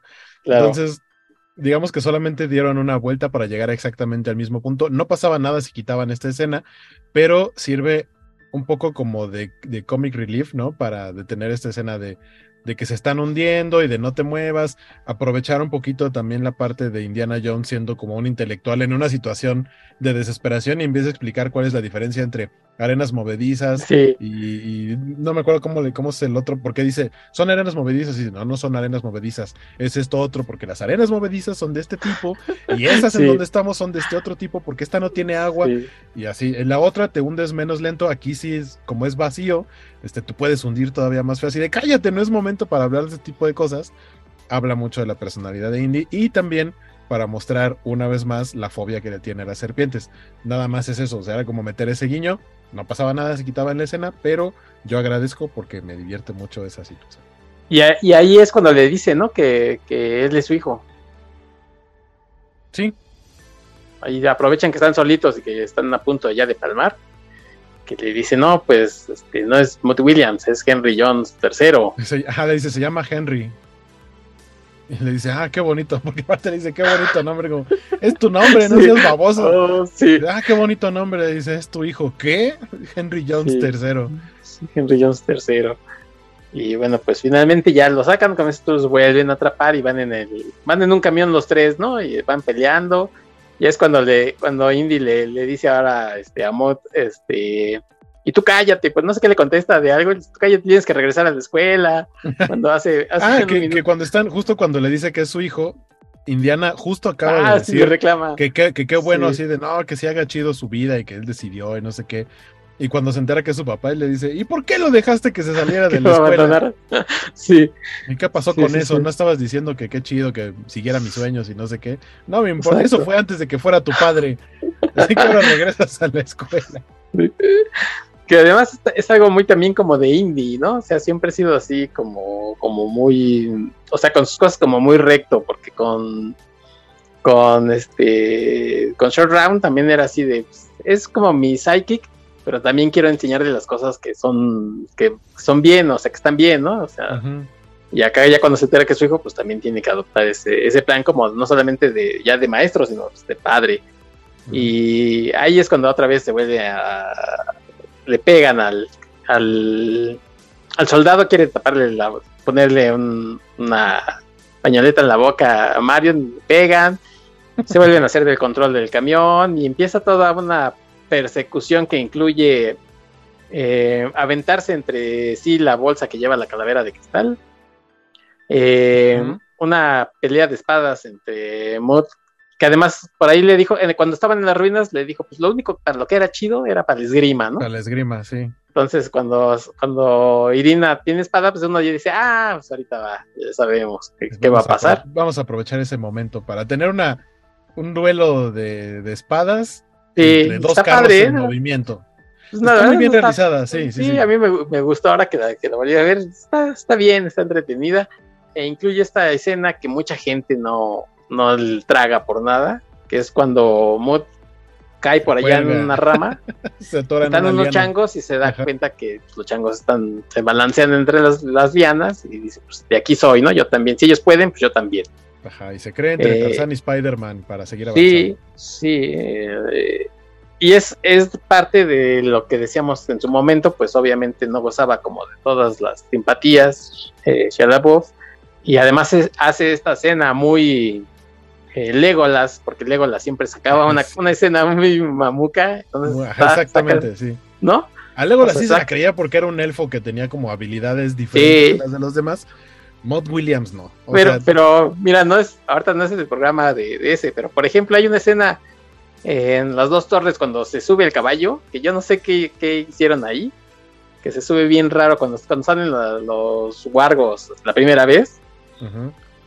Este, Sí, no, es en, sí es en las dos torres ya, ¿no? sube el caballo, bien raro, o sea. Como y luego cuando. Sí, como en revés, o sea, bien, bien raro. Cuando mate al, olifante también. Se este, patina en la, patina en la trompa. y bueno. Y entonces a la gente de esta escena de que va colgando este Matt Williams o Henry Jones III, pues, no le late, pero vaya, pues también abona, ¿no? A decir, pues, ok, pues, o sea, no pasa Estamos nada. Así. Sí, o sea, sí. Estamos chupando tranquilos. ¿eh? Yo te repito, ahora que, que, vi pues una tras otra las películas, dices, pues sí, o sea, sí, sí, la crees, hombre. Hablábamos de de Short Round que tiene 8 o 10 años y le da caratazos. ¿no? Ah, maneja el carro, le da caratazos. O sea, es a donde iba a, este, a los verdugos estos de, la mina. Justo en esa, en esa escena, a mí me da mucha risa que tal cual se ve como Short Round suelta una patada y se va para atrás porque ni siquiera mueve al personaje y el, y el adulto sale volando. O sea, él se echa para atrás así como de, ay, no lo moví, y el otro, ay, sí me pegó. Como en las luchas, ¿no? Cuando, cuando no le pegan, este, se, les va la, se les va la patada y el de aquel le, ah, Oye, antes de que se me vaya, eh, franquicias como Indiana Jones, como Star Wars, ¿no? Este, tienen momentos y frases que para mí son icónicas. Eh, el, I love you, I know de Star Wars, por ejemplo, el mismo Han Solo con, con, Leia. Pero acá este, hay una frase que a mí me gusta muchísimo que, utilizan aquí. Es que eh, Mario le está reclamando, le dice, pues yo me casé y demás, y ya tuve a mi hijo, y seguramente tú tuviste, o sea, saliste con muchas otras mujeres y así. Y Indiana le dice, pues la verdad sí hubo varias, pero todas tenían un defecto. Y Marion le dice, ¿y cuál era? Y es cuando se está trepando al camión como para irse y le dice, ninguna era tú. Y Marion le cambia la cara y puta, se queda como si le hubieran inyectado endorfinas. Y está así de, ah, ¿a poco no es un ángel? ¿A poco no es un amor este personaje? Y así de, pues sí, la neta a mí también me hubiera conquistado así Indiana Jones con esas, este, con esas poesías ahí que va soltando al aire. Sabe cómo conquistar a las muchachonas. El Dr. Jones. Oye, y, hay, una, hay una frase que, que, aparte fue improvisada en este Cazadores del Arca Perdida, fue improvisada por Harrison Ford, que se volvió también icónica del personaje, que es eh, no son los años, es el kilometraje. Sí, correcto. Yo recuerdo, no sé si es un efecto Mandela que yo traigo, pero yo recordaba, y ahora que vi la película, no lo vi, o sea, no la escuché en ningún momento, pero según yo se la decía a Marion al revés, que ahora en lugar de decirle no son los años, es el kilometraje, es no es el kilometraje, cariño, son los años.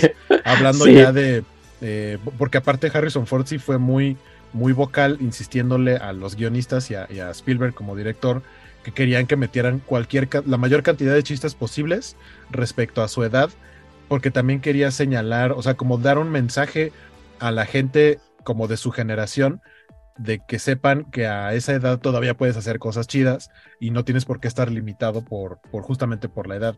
Eh, era parte como de disfrazarlo de ese mensaje, disfrazarlo de humor yo recordaba esa frase, o no sé si me la inventé o me la quise inventar, este. Sí, pero no. Eh, pero, pero no, exacto, no sale en la película y, yo así de, ¿tú dónde vi eso? No sé si salió, salió en un tráiler, yo, lo soñé, no sé qué pasó con eso. A lo mejor alguien la metió en el doblaje, ¿cómo la viste ahora? La vi en español. Ah, entonces no. Sí, porque no, tampoco en inglés. Que hablando de, ahorita que mencionas el doblaje, eh, esta película, si no me equivoco, fue por las fechas cuando hicieron el redoblaje de todas las demás para que justo Pepe Labat sea la voz de Indiana Jones en todas las películas. Y maldita sea, se nos murió Pepe Labat y ya no va a ser Indiana Jones en la última película y no hay más. O sea, no. Yo sé que hay inteligencia artificial, pero suena muy chafa. Pues sí, la voz de Pepe Labat, pero este, pero no, no, la inteligencia artificial es mala, amigos. No, no, este, como herramienta puede que sea funcional, pero no como intento de expresión artística. Eh, pero sí, no sé quién vaya a ser ahora la. Probablemente pudiera ser la voz de, Indiana Jones, eh, Blas García, que fue, si no me equivoco, la voz de Harrison Ford en las películas eh, del episodio 7 al 9 de Star Wars. Este fue el quien hizo la voz. Creo que podría ser él, que curiosamente él hace una voz en esta película. Es el, es justamente el militar que llega a defenderlo cuando lo están interrogando después del lavado de radiación. Este, General Ross. Hace la voz de ese personaje. No dudaría que él ahora vaya a ser la voz de Indiana Jones en esta última película. Ok. Bueno, pues a ver, a ver, probablemente ya para estas fechas ya se hizo, así es que por ahí sería cuestión como de, checarlo en algún lugar, ya está oficial. Pero bueno, ah, y otra cosa también que, que, decías de cuestiones icónicas, nada más para que tampoco se tomen muy en serio al personaje. Algo que aparece en las cuatro, supongo que va a aparecer en la quinta, yo estoy suponiendo, es el grito Wilhelm, ¿no? En todas, en todas aparece este grito de... Este, hay, una este, banda, hay una banda, no sé si todavía exista, pero hay una banda que así se llama eh, Wilhelm Scream, que eh, para quienes no lo sepan, o sea, si son cinéfilos seguramente ubican perfectamente que es.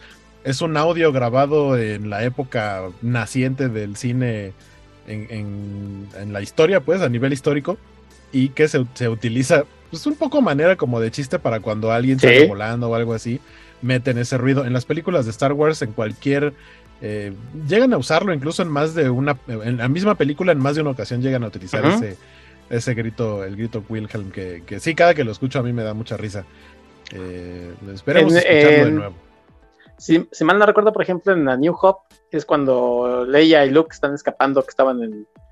Eh, que, cruzan el, el, Bueno, es que puente que no está, este, que se cuelga Luke y carga a Leia, y están este, disparando a no, Leia no grita, pero matan a uno de los Stormtroopers ah, y, se cae, cierto. también en el retorno del Jedi, también uno de los que se cae a la fosa del Sarlacc. Ah, ah exacto. Sí, No sé, creo que no es Boba Fett porque Boba Fett grita muy chistoso, pero creo que no es el Wilhelm. Creo, la neta no estoy seguro. Bueno, y si no, eh, para que se acuerden, ahorita a ver si lo pongo. Bueno, pues es este. Ahí estuvo. Ahí estuvo. Ahí estuvo. Y además, este, e, es un grito que como que le quita hasta seriedad a las películas, así de no es tan seria, ¿no? Exactamente. Película que la tiene es como estamos acá chupando tranquilos.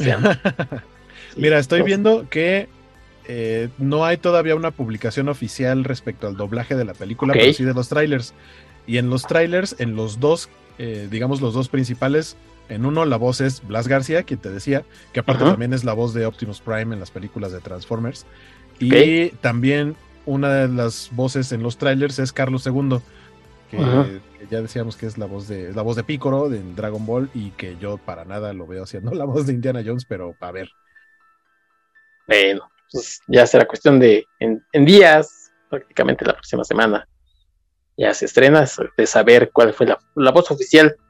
Y de toda esta persecución, bueno, pues pasan dos cosas, ¿no? Una es que al final eh, se, medio se bajan ahí del, carro este, en el que van que es un anfibio, y empiezan a atacarlos unas hormigas este, carnívoras.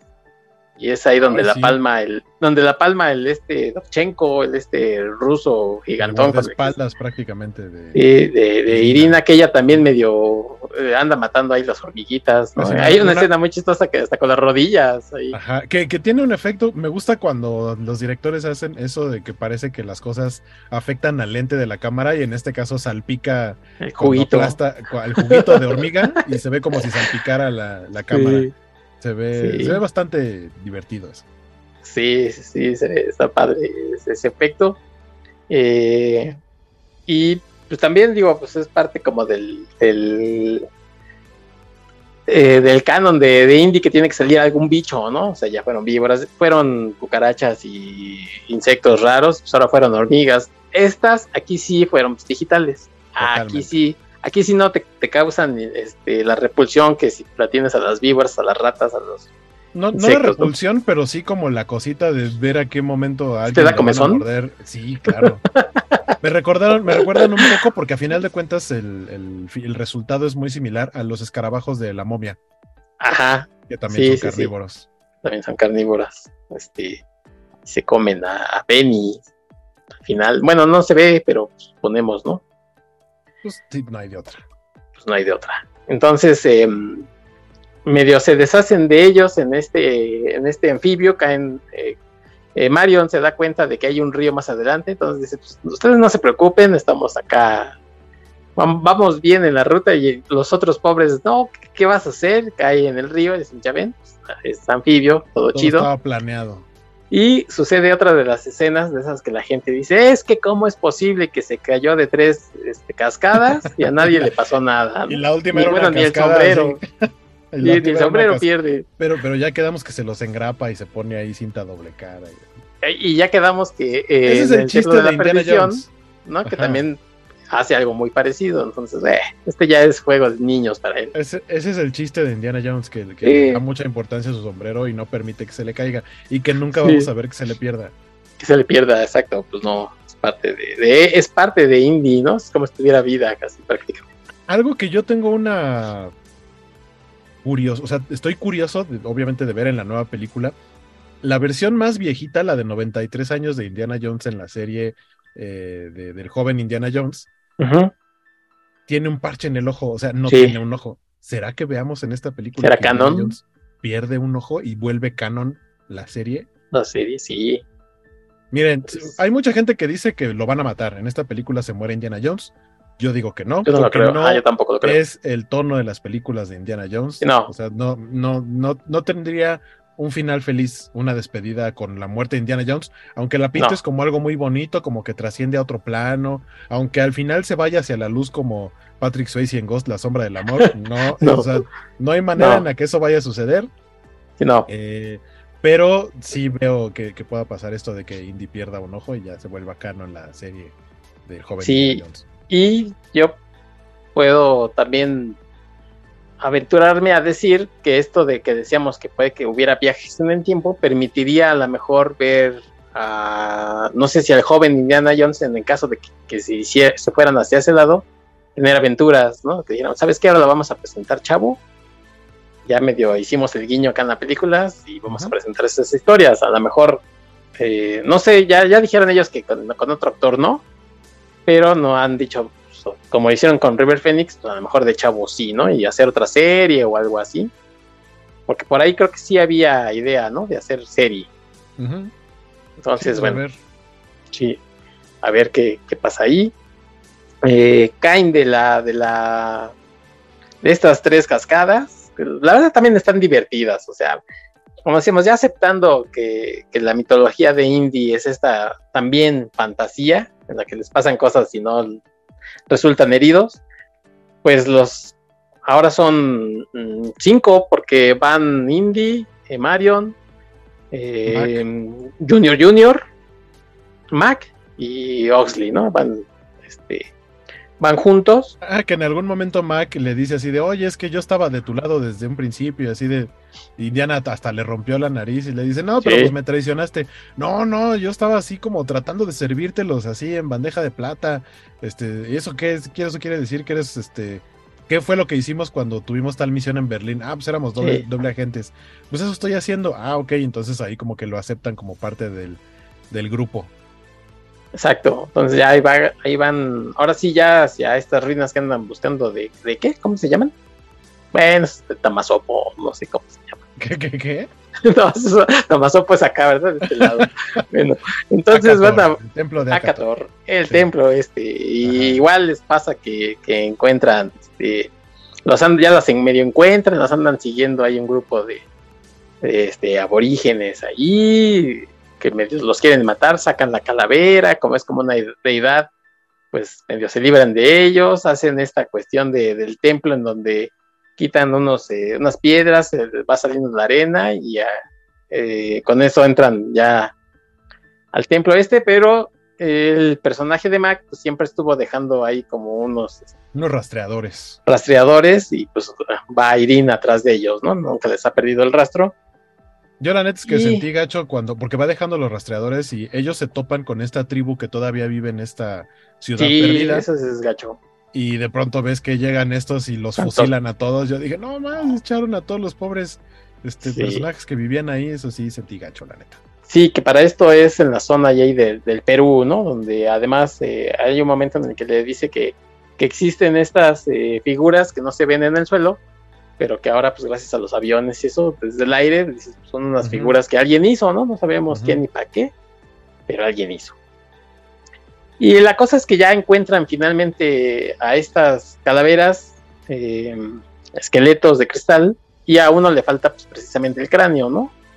Y es cuando ya llega Irina y le dice, ah, esto es lo que andábamos buscando, muchas gracias que nos trajeron, háganse para allá. Y le pone el, cráneo a la que le faltaba y como que reviven unas cosas raras.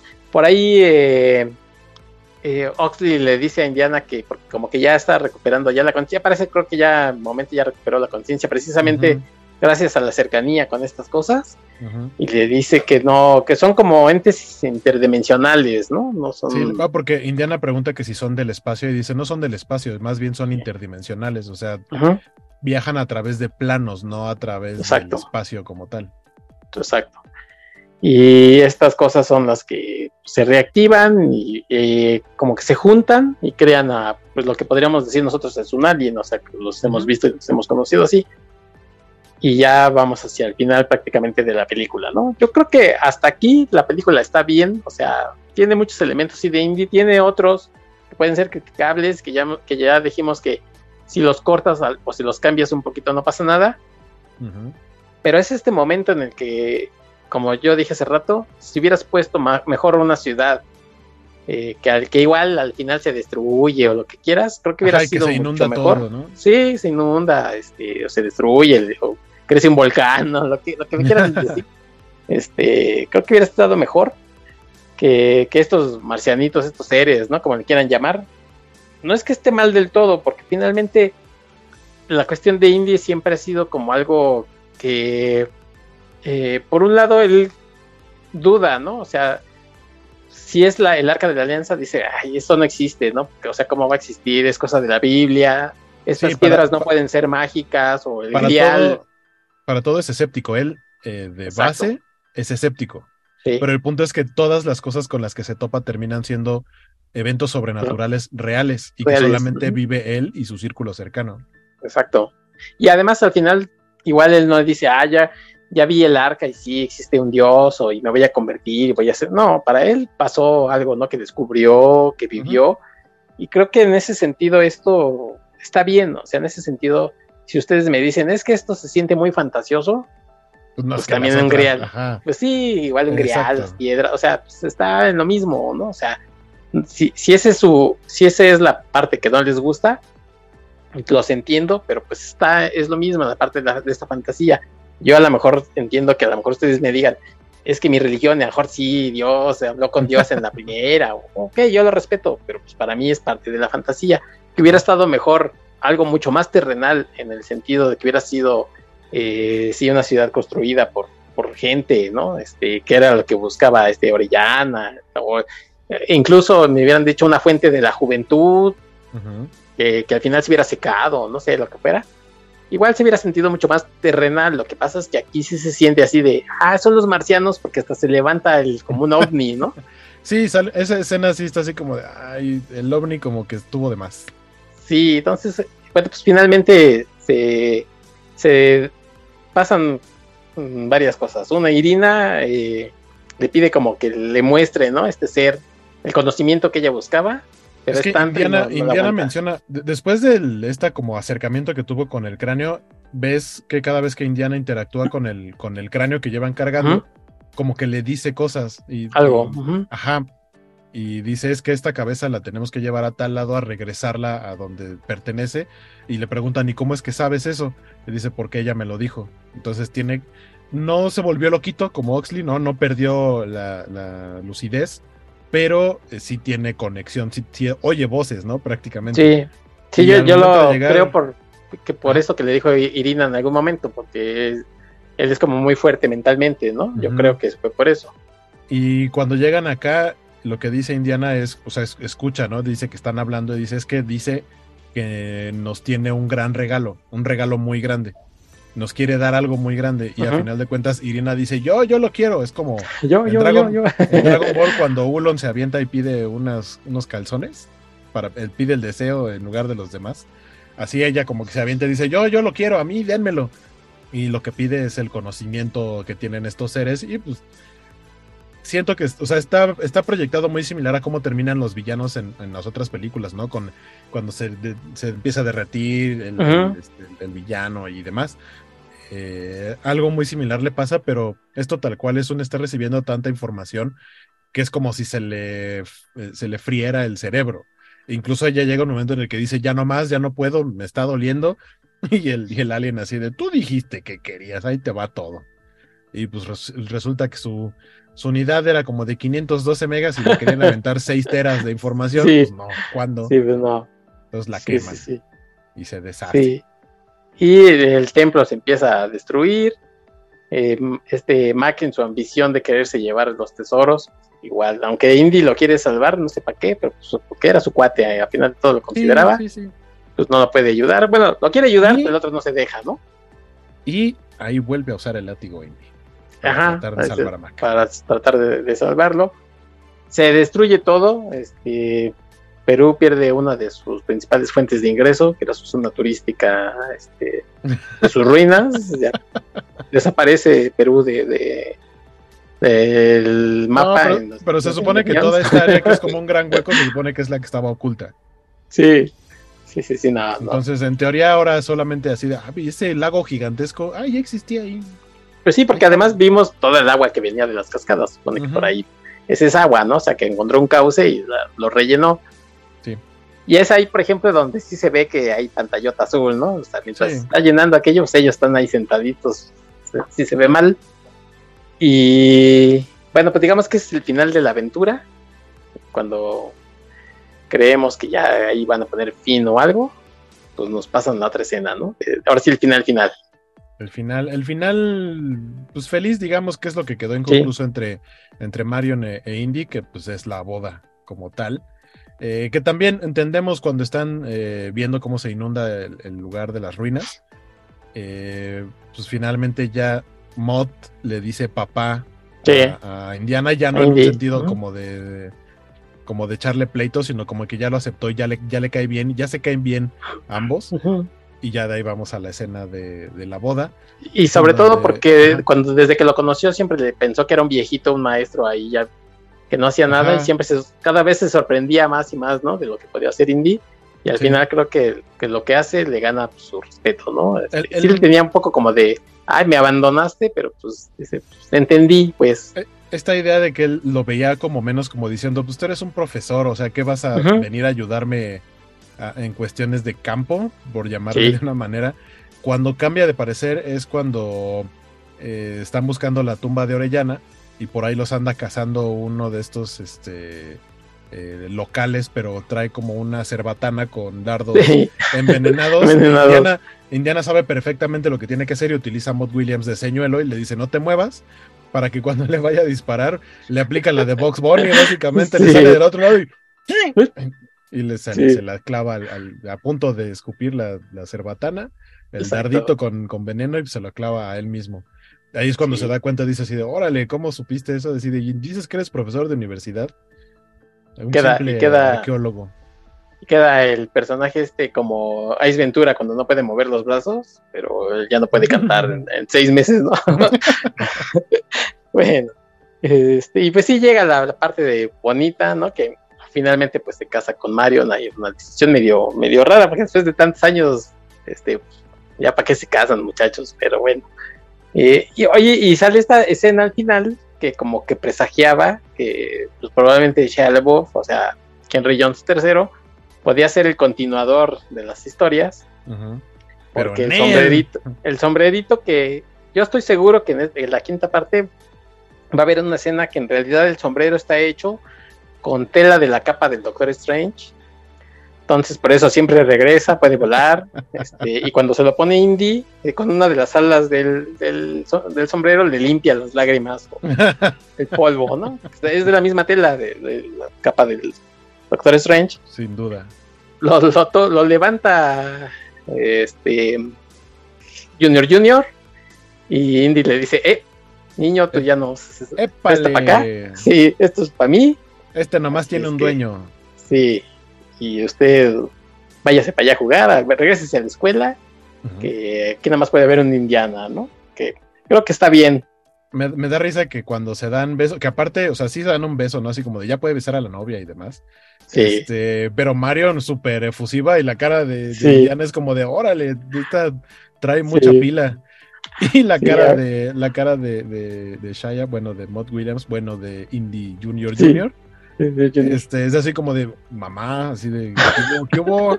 O sea, ya sé que sí es mi papá, pero pues párale, o sea, para tu tren. Sí. Y ahí está, reaparece ahí el. Le, dan otra vez su, su, puesto, creo que hasta incluso como de decano, una cosa así, ¿no? A Indy en la universidad. Ah, lo nombran pues subrector, si no me equivoco. Bueno, pues. Total, que el final feliz. Y termina la, cuarta entrega de, de Indy, que pues mi opinión. Que sí existe. Que sí existe, y mi opinión, como creo que ya notaron, es que está entretenida. Es, o sea, si se deja uno llevar por este mundo de indie, está. Eh, tiene partes muy divertidas, está entretenida. Me sorprendió porque yo también recordaba, por ejemplo, a Chad Above muy sangrón, y creo que digo, no está tanto ya después de, de tantos años eh, en el que Charlie Bob no, no, pasó nada con él, este, porque él quiso, porque los productores o lo que haya sido en Hollywood, pues no sé qué pasó con su carrera, pero no está tan mal. Eh, y sí, si me dicen, es que es la menos buena de las cuatro, pues se los acepto, o sea, sí. también, eh, ¿no? Es la menos buena, pero sí, sí se deja ver, está entretenida. yo creo que muchas de las cosas de las que se quejan pasan en las otras películas. Este, lo que pasa es que nos gana la nostalgia, ¿no? De que fueron las que vimos de, pues, de muy chavitos o y fueron cosas que nos enamoraron de personaje. Yo decía que, por ejemplo, Spielberg, cuando ya no quiere salir de Estados Unidos, que no le gustó tanto la historia, eh, por ejemplo, para la última cruzada, no quiso hacer la historia que le propuso Lucas de la casa encantada, ¿no? no, yo no quiero ser fantasmas. Y luchó, luchó un poco porque fuera la historia de los papaces, bueno, del papá. En esta se ve que le dijo George Lucas, mira, es esta de la calavera cristal y, y Spielberg dijo, bueno, está bien, si es lo que quieres, pues lo hacemos, ¿no? Pero, y a pesar de, de, que no es el mejor Spielberg, la película tiene momentos entretenidos. Y sí, o sea, cada quien tiene en este caso de las tres primeras, porque no creo que alguien diga que esta es su favorita de las, cuatro, pero sí de las tres primeras se rompen mucho. Eh, eh, es que la, para mí la, favorita, sí, los gustos, ¿no? De la favorita es la segunda, la tercera, la primera. Pues obviamente en esta está muy en el, para mí está en el tono de indie, pero pues sí, desafortunadamente una de las cosas que le pegan, pues es obviamente la edad, ¿no? De, Harrison Ford y también la edad de, de Spielberg, que ya la hace de otra manera. Sí, tan es así que ya la nueva no la dirige Spielberg, es eh, James Mangold. Pero pues a ver qué tal está esta nueva. Yo les tengo eh, una recomendación. Vayan a YouTube y busquen eh, Anthony Ingruber, Harrison Ford. Anthony Ingruber es un actor, porque al final de cuentas sí, es, sí terminó actuando, pero por ahí de principios de los 2000 se volvió famoso, diagonal, viral, viral para su época eh, haciendo, eh, ¿cómo se dice? Imitaciones o, imitación como tal de Harrison Ford en diálogos de Han Solo. Y el tipo, aparte de que se parece muchísimo a Harrison Ford de joven, eh, la voz le queda prácticamente idéntica. llegó a tener por ahí como detallitos de, papeles o participaciones muy pequeñas en otras producciones. Y fue hasta 2015 en donde surgió esta película que se llama el sueño de, de Adelaine, creo se llama. El secreto de Adelaine. En donde aparecen, de hecho ahí hay, un, hay escenas en las que se ve a Harrison, el personaje de Harrison Ford de joven y lo interpreta este chico que, o sea, sí es tal cual como ver a Harrison Ford de joven. Eh, por una parte de eso, vayan a verlo, la verdad es que el tipo lo hace bastante bien o lo hizo en su momento bastante bien. Eh, y la otra es de, hace rato platicaba del videojuego, de, la tumba del emperador, ahí quien hizo la voz eh, para el videojuego de Indiana Jones es un imitador profesional de Harrison Ford. Entonces las voces para ese juego, la voz para ese juego de Indiana Jones suena idéntico a Harrison Ford, aunque no es él. Ok. Bueno, pues eh, creo que ya no nos resta más que hacer un par más de, cosas que esperamos de la nueva, o sea, ya estuvimos diciendo algunas de las cosas que creemos que pudieran pasar, obviamente solamente es, eh, creencia nuestra, pero ¿qué, ¿qué podíamos esperar de la nueva? En el sentido de no que pase, sino que podríamos esperar, pues que esté en el mismo tono, ¿no? O sea, que tenga igual la aventura, que Indy sigue siendo Indy. Eh, mm, no, sé si esté anunciada Marion, o sea, este, Karen Allen, pero sí estuvo en la alfombra roja, ¿no? No sé si vaya a salir. Eh, el que sí de plano, pues borraron es al hijo, seguramente va a ser que está en, Europa estudiando o algo. No sé. Eh, pero incluso en la alfombra roja estuvo como invitado Kehui Kwan, que hace a Short Round. Que me hubiera encantado ver ese cierre de círculo, de, volver a ver, obviamente. Porque sale, vuelve a salir eh, John Rhys Davis como Salah en la nueva película, pero eh, según tengo entendido, o sea, de verdad, salvo que sea un secreto muy bien guardado, una escena post créditos o algo así, no sale Short Round en la nueva película, que insisto, para mí es una oportunidad desaprovechada.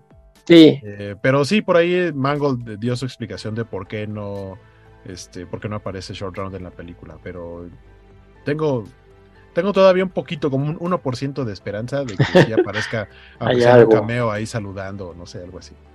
Pues sí, ojalá, y ojalá para ella aparezca ahora que pues, también está gozando otra vez de popularidad. ¿Y algo más que esperes tú de la película? Yo espero, o sea, realmente después de esta, que insisto, a mí me sigue gustando a pesar de que también creo que es la, menos buena de todas, es lo mínimo que espero. No creo que vaya a ser algo menor a esto.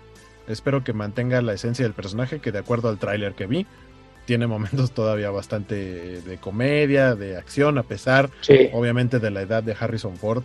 Eh, tengo mucha curiosidad, insisto, por ver cómo hacen esto de los flashbacks o viaje en el tiempo o no sé qué vayan a hacer ahí. Porque aparte, en las otras películas, como por el título, te dabas una idea de qué iba, ¿no? La última cruzada que tenía que ver justo con, con las cruzadas, tal cual y hacia dónde iba, pero el dial del destino siento que no dice nada. O sea, puede, tratar de cualquier cosa y, eso es una incógnita más.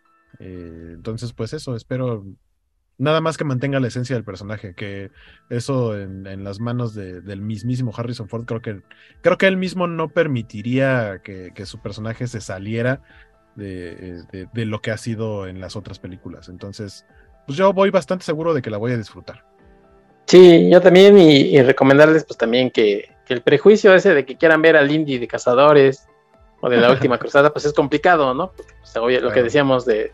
Pero estoy seguro que sí nos van a, igual que como tú, nos van a sorprender por ahí eh, con una o dos escenas en las que se vea muy joven y si haga algo que uno diga, órale, ¿no? Este, como cuando era, como cuando era joven Indiana Jones.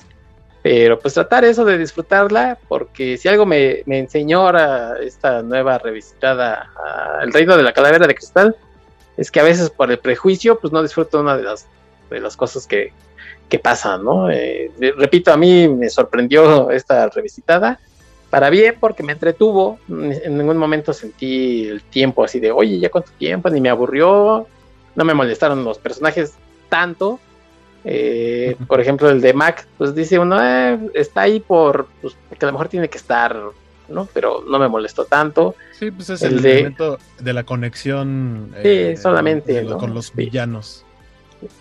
Repito, el de Shia sí me acuerdo igual que decía, ay, es tipo higadito. Ahora no lo vi tanto, este, me cayó por ahí hasta una, dos o tres cosas bien. Y bueno, pues ya estaremos platicando próximamente de, del Dial del Destino, si es que el destino nos lo permite. Y mientras tanto, que ustedes no lo crean, Waco tiene cinco programas por grabar y por hacer a continuación, así es que pues, mejor nos vamos despidiendo, amigo. Nos vamos despidiendo, sí. Muchas gracias por haberme invitado de nuevo, sobre todo para hablar de uno de mis personajes favoritos de la historia del cine. Muy bien.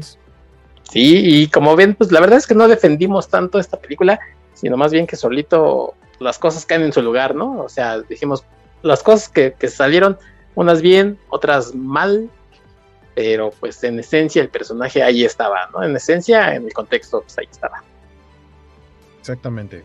Disfrutable, creo yo, o sea, disfrutable la película. Sí, te vas para la covacha. Eh, ¿A dónde podemos ver los programas de la covacha? Eh, pues en los sitios, bueno, en los, en los canales de la covacha a través de YouTube, a través de Twitch, a través de Facebook este, en algunos están como la Covacha MX y en otros como MX la Covacha. Busquen. Creo, que en, Twitter existen las dos cuentas. Existe la Covacha MX, que es la principal, y MX la Covacha, que es la secundaria, que es la que se usó un tiempo cuando el gobierno nos quitó la original. Bueno, no el gobierno, este, pero, pero sí Twitter dijo, no sé qué hicieron, pero los vamos a bloquear. Pero ya existe, ya regresó, ya tiene rato que regresó la cuenta original. Nos pueden seguir en las dos. Usualmente la secundaria la usamos para hacer un live tweet de los programas que, que se transmiten a través, insisto, de los demás canales, YouTube, Facebook y Twitch principalmente. Eh, y a mí me pueden ver justo en la covacha los lunes cada 15 días tenemos programa de eh, videojuegos, las noticias gamer, donde platicamos justo sobre noticias de videojuegos. Este, en las covacharlas que ahora regresan, justo lo que voy a grabar ahorita es covacharla de Secret Invasion, que es la nueva serie de Marvel Studios, que tengo sentimientos encontrados con ella porque este primer episodio me gustó bastante, pero malditos estúpidos, porque hicieron un intro con inteligencia artificial? Es algo verdaderamente absurdo y muy criticable, pero bueno, ya platicaré de eso después.